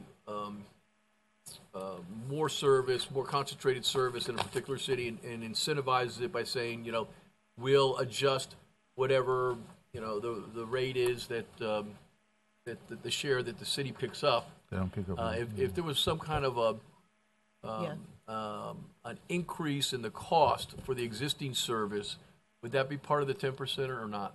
The way that the surtax plan is structured right now, Commissioner, there is no subsidy by any city. The surtax is funding 100%. There's no longer us paying $15 and the city's picking up the rest. So that $535 million that you see represented as a city direct allocation for community bus picks up every penny of the cost, both capital and operating. The MPO will rank the projects that are the municipal projects, and it looks like based upon however the MPO decides those are prioritized, that they're automatically going to be funded as long as they I guess they have to be vetted by the oversight committee. Is that like the only criteria in order for them to be approved? Yes, ranked by the MPO and then vetted by the Oversight Committee, and then being within the 10% minimum inclusive of the community bus service. So the vast majority of the proceeds from the surtax are going to be used for regional transportation expenses. What role does the MPO play in the county's disbursement appropriation for regional transportation projects? What? In our conversations with the MPO thus far, where what we have been told is that if it's a project that the county or the state wants that's in this plan, and we expect to federalize that project, and in other words, to receive federal grants for it, that it will have to go through the MPO's process, which is currently what we do. Mm-hmm. It will continue to be the practice. If it's something that's paid for exclusively by surtax revenues, it does not have to go through that process. Or if it's paid for by surtax proceeds and state dollars, but no federal dollars, then again, it doesn't have to. Correct. State or federal, right?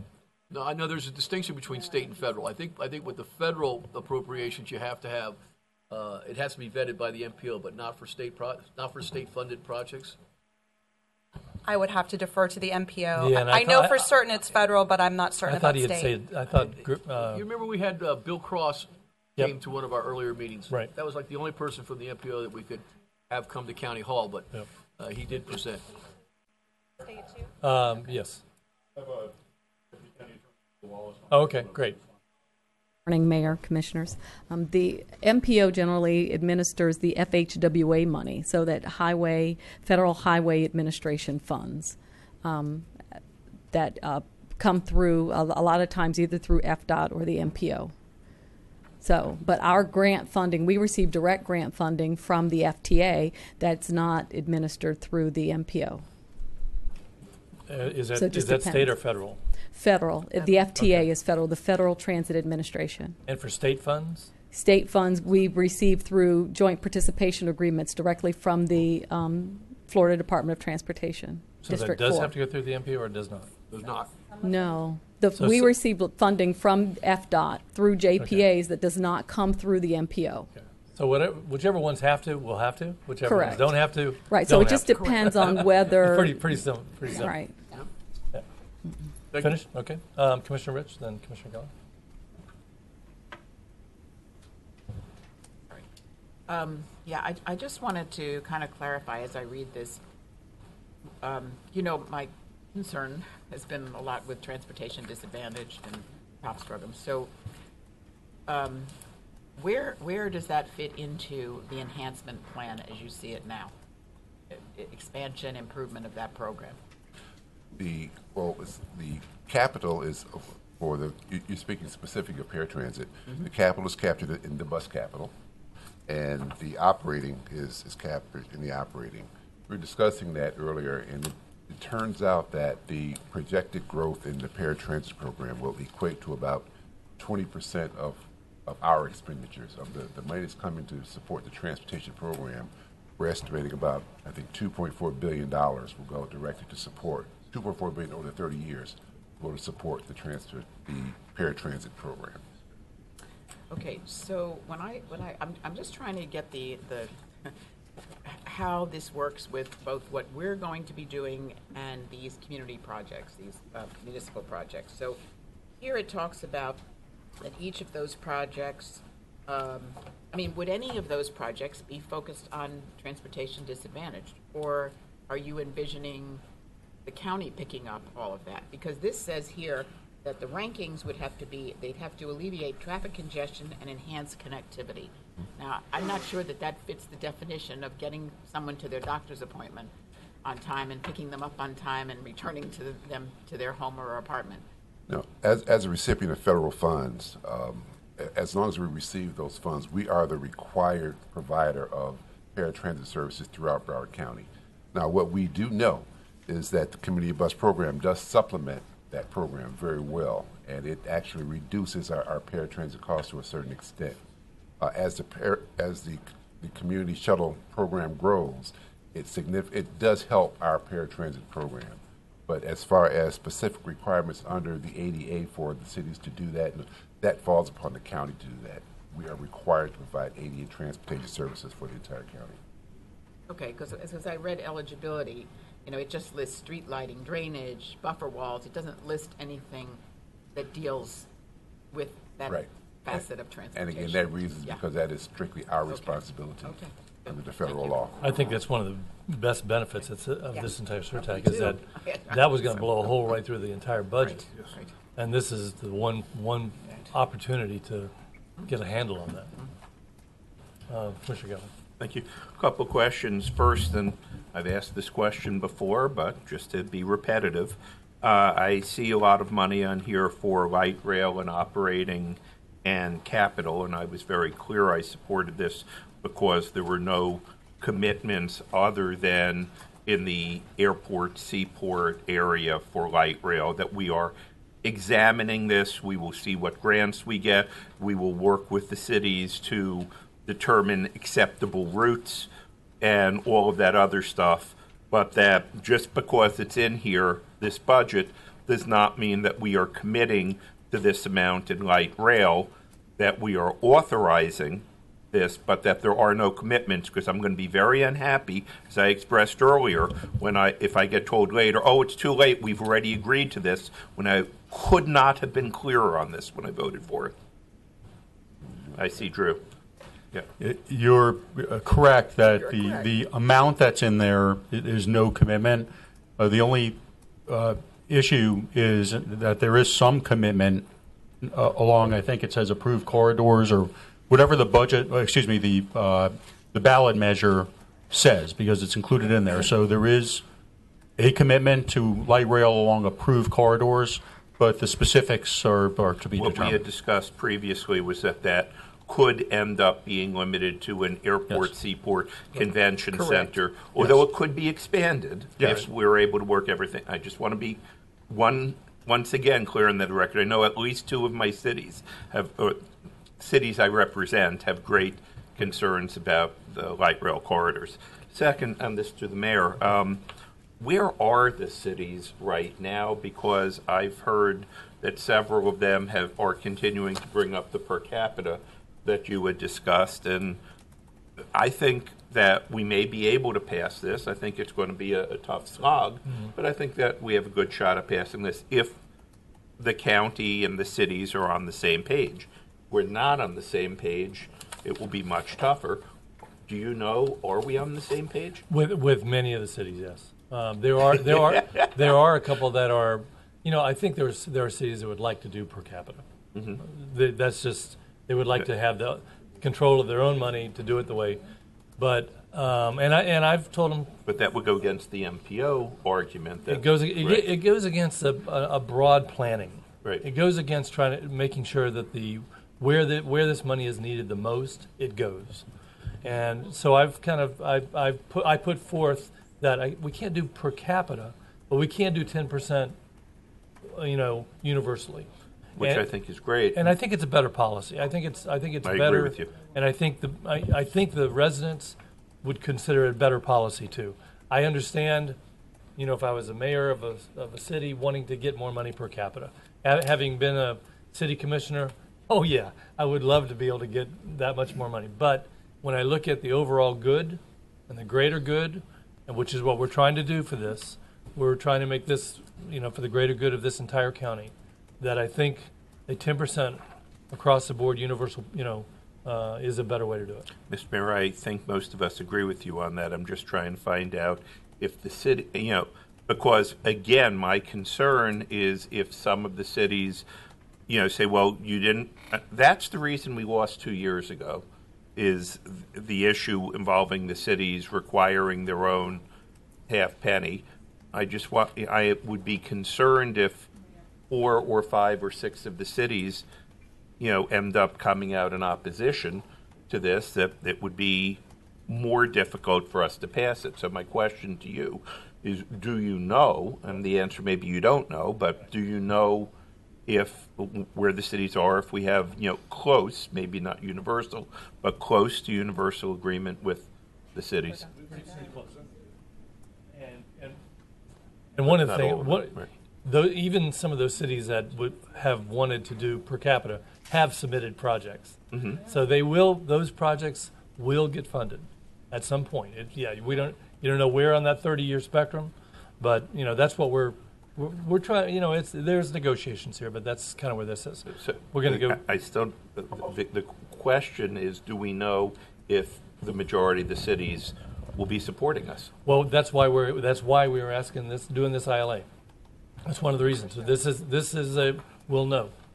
Mayor? Yes. Just one other point I should bring out. There is, Senator Geller, a condition precedent to effectiveness that does, not that it necessarily answers your question, but it does require a majority of the cities by population to have approved this by September 30th. So even if the board were to approve this today, it's still subject to that approval requirement. Well, follow up, Mr. Mayor. The problem is I think we only have until early September to remove anything from the ballot, and I am just concerned again that we won't know where the cities are until after that deadline is passed. But you've worked with them and I haven't. I mean, from the MPO, I've spoken with some with my cities, but the cities I'm privileged to represent. But do you? Is it your feeling that we'll have, I know it's early, that we'll have, you think we'll have general? I think we will, yes. Thank you. Yes. My question. Commissioner Holness, Commissioner Udine, Commissioner Sharif. Commissioner Geller, last time the transportation segment of the ballot question passed.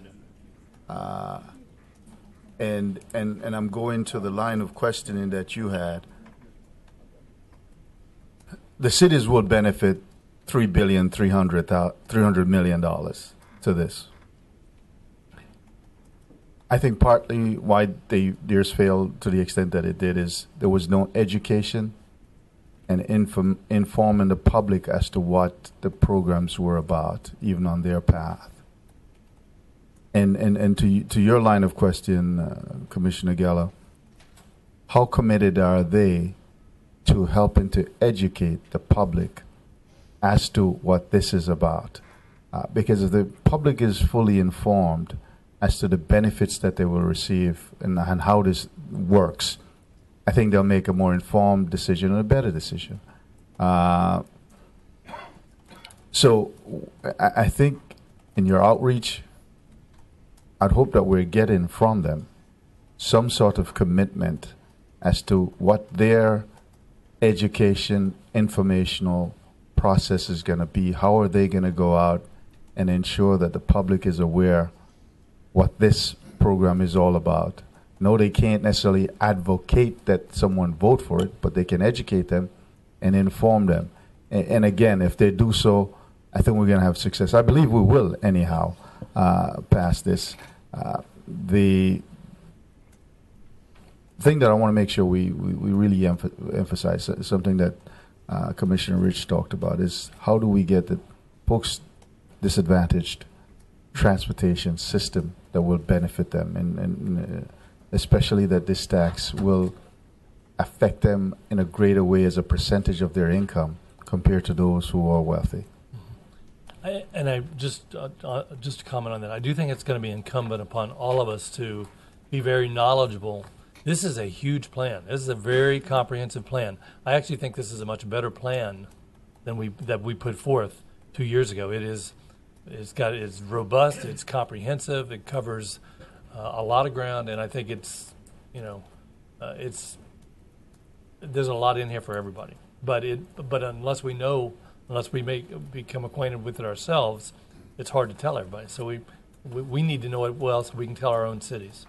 Commissioner Udine. Thank you. Thank you for your hard work on this, Mayor. And I'm going to support this item today. And I just would point out that, you know, it kind of gets old after a while, this city versus county thing, because no one cares when they're driving down the street who's responsible for that particular street. The traffic is horrible, and we need to do something about it, and this is a way to do something about it. I kind of like what you said originally. You know, when you talk about the per capita versus the 10%, another big issue is if you start doing everything in one city based on per capita, right, they're going to complain about that because it's going to be a problem if it's not spread out more strategically as we do this. So right, I think that it makes some sense to do it like this. What I was going to comment on is I think that we should make sure that as this is voted on today, assuming if it passes, that we immediately get this to the cities like within the next few next days. Yeah. And not leave it through the League of Cities to distribute to them and have it go county administrator to city managers and tell them to get this on their next agendas, because there may be some tweaking that may need to be done, but to leave this and delay this anything further, right, I think would be a mistake. We need to get this to the cities as quickly as possible. Actually, let me do Commissioner Sharif first. Commissioner Sharif, then you're next. I just wanted to lend some aid here in terms of the city support for this. When the city surtax, half-penny surtax failed, they were in agreement with going on board with the county. And so we did have a majority of support even prior to this point to go ahead and put the penny on. So, Mayor, I don't see this as an issue. I don't think anybody's going to come out against us. They have probably all turned in projects that they want completed under this. We have a list of those projects. I think, Gretchen, you've been working with them, right? And have you met with any opposition right now in terms of that?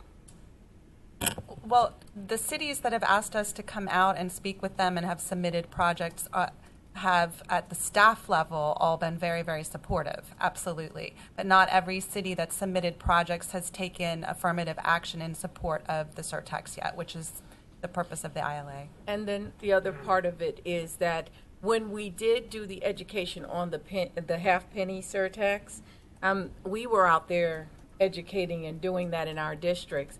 And I do believe that we're probably going to need a greater effort to help our cities with that portion of it, because I got to tell you, I got a lot of last-minute calls last time to show up at commission meetings and community meetings and explain it.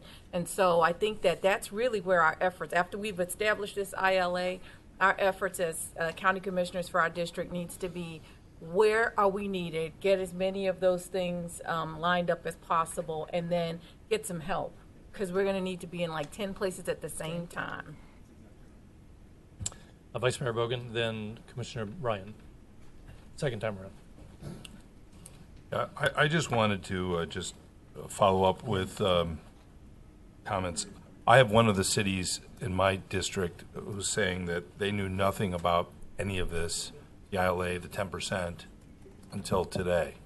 So, you know, I'm just wanted to communicate that. I don't know, maybe that's not, I got a city manager sitting back here that's claiming that they didn't know anything about it until today. So I think we need to get out and get that. Okay. Commissioner Ryan? I hope that part of the explanation with regard to this ILA is it's an effort to provide further assurances to the cities as to a concrete commitment by the county to have a minimum expenditure for municipal projects. When you do that, I mean, we're trying to, I think, educate and also show an effort at cooperation. If some of the cities are reluctant to come on board the first year, that's okay, because this is going to be on the ballot in November, whether we have an ILA or not. Mm-hmm. And so if we don't get the 50% threshold the first year, then we don't have an ILA, and we'll expend the money on the projects that are outlined in the ordinance and the resolution. And we will still be taking up the municipal projects because this is what we've promised. So I don't think we need to be concerned about whether or not the municipalities want to come on board. If they're hesitant and they feel that the county is not adequately communicating this, then they can wait a year and pick it back up. But I think it's a disservice for any municipal elected official not to adopt this, because if more than 50% adopt it, then the cities that don't lose out in their funding for the first year. Right. And their projects will not be part of the ranked projects from the MPO. Right. And that's in the the ILA. And Vice Mayor Bogan, to your concern, I did an entire presentation to the entire MPO for all cities. I went to the Broward League of Cities at a lunch, last meeting. Yeah, you were there. If you were there, you would know. Yeah, I'm not on the MPO. I know that. Well, aren't you there anyhow? I did one at the Broward League of Cities luncheon to all the cities. So I have I've tried my best to let everybody know. Okay. And part of the having gone to the Broward League of Cities luncheon, this was the feedback I heard. The feedback I heard from them directly was, we would like to see an ILA. That is, this is in direct response to that. So that's where this is coming from. Okay. With that, I would like to entertain a motion. Very quick. Oh, wait, I'm sorry. Yeah. Commissioner Rich first and then Commissioner Goddard. Sorry about that. Thank you. Yeah, sorry about that. Okay. So I just want to go back. I want to reiterate again what Commissioner Holness said. And I was out there. The ballot initiative did not lose because of transportation last time. It lost because of the infrastructure. Okay. So that's number one. I agree with Mayor Furr. This is a much better transportation plan than the last one. I want to just ask us all to focus. When we talk about our cities, some of our biggest cities, the future expense for them is going to be what Chris Walton talked about, senior transportation. And to me, this is the population that we need to go to. I've already started it. I hope all of you will. We all have seniors. I have a large population of seniors in my district. And they are excited about this opportunity because they all recognize that, despite how hard we've tried, we're not there yet on transportation for our seniors. And with the tremendous growth, this is going to be critical. $2.4 billion, you said, right? Over 30 years, where are the cities coming up with that? Where is anybody coming up with helping seniors like that? We are the only ones, and we are the ones that have to put this forward, and I would just anticipate that the cities are going to, when they realize what this does for their populations, they are going to be with us and support it. And in the condensed slideshow that is available for all of us, if we're going to take this on the road, it's there's two slides in particular that deal with that exactly. Commissioner Gellin. Ms. Henry, as soon as the transcript is transcribed, can you send the part that I discussed about the rail commitments to Davy and Plantation, because I've been hearing from both of them. Happy to do so. With that, I'd like to entertain a motion. So move. Mayor, can I just ask you? I'm sorry, yes. First of all, I didn't know if you had anyone signed up to speak, public participation or not. Oh, I'm sorry. I did not. Mary, would you like to speak? Yeah, come on in.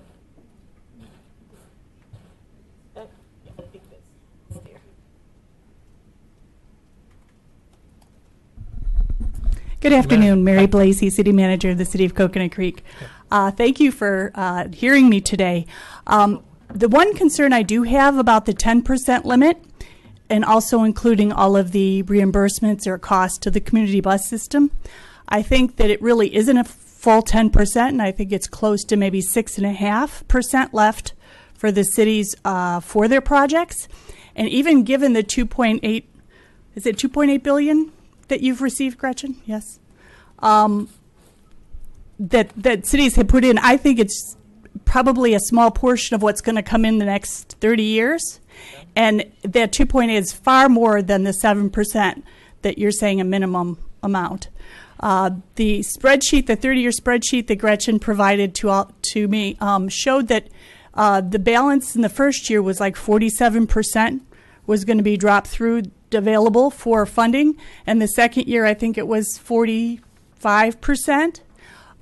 So as a city manager, and I think I speak for my other city managers, we'd like just to see a little bit more than the 10% minimum there, because it's not a true 10%, especially if you're going to include the community bus service, which right now cities have been subsidizing approximately 2/3 of that, with the county reimbursing us for about 1/3. Thank you. And just as a reminder, the 10% is a floor.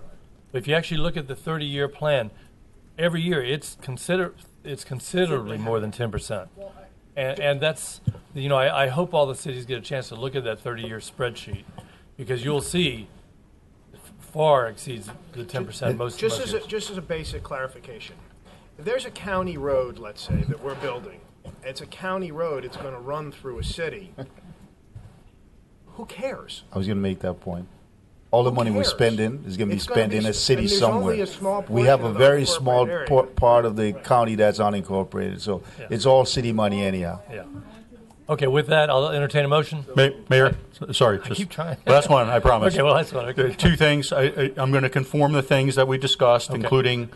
Motion to approve as amended by Drew. Well, and also to make sure that the mayor's amendment is in there, included in the motion. Okay, I'm sorry. Was there anybody else from any other city that wanted to speak? No. Okay. I'm sorry. Yeah, I'm sorry about that. I have a motion. So motion to approve as amended. I have a second. All those in favor? Aye. Any opposed? That passes unanimously.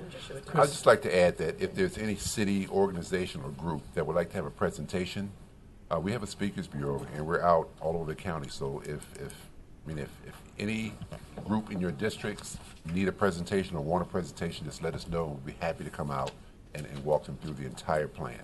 And Gretchen? And also, each one of you, I'm reaching out to you. We are going to be giving you educational materials and outreach materials for your efforts that are specific to your role as an elected official. Great. Thank you very much. Any, oh, I'm sorry, you had a... something you wanted to add? A quick non-agenda item, real quick, 60 seconds. So I've met a lot of, I work in my district like Commissioner Rich, with a lot of seniors, and a lot of them who have different diseases and been ill. I just recently met somebody with cancer. All have told me that the use of medical marijuana has helped their lives greatly. Incredible. And with that, I also know that 76% of all voters in Broward County approved medical marijuana and the use of medical marijuana. Now, what I learned yesterday was that a statewide candidate running for Commissioner of Agriculture had her account closed. Nikki Freed had her account closed because she is promoting the use of medical marijuana. And Wells Fargo has decided to close her account based on her position. And considering that there's a candidate, I don't care who the candidate is advocating what 76% of the voters wanted in this county, and considering her right to freedom of speech and First Amendment right, I want to bring back an agenda item next meeting that would ask the commissioners to consider cease doing business with Wells Fargo if they don't want to support the will of our 76% of our voters. I don't know why we're doing business with an entity that that doesn't go along with the majority of our voters. So that's all I wanted to do is tell them to bring that forward. You got something to put on the agenda. Anything else? All right. With that, we're adjourned.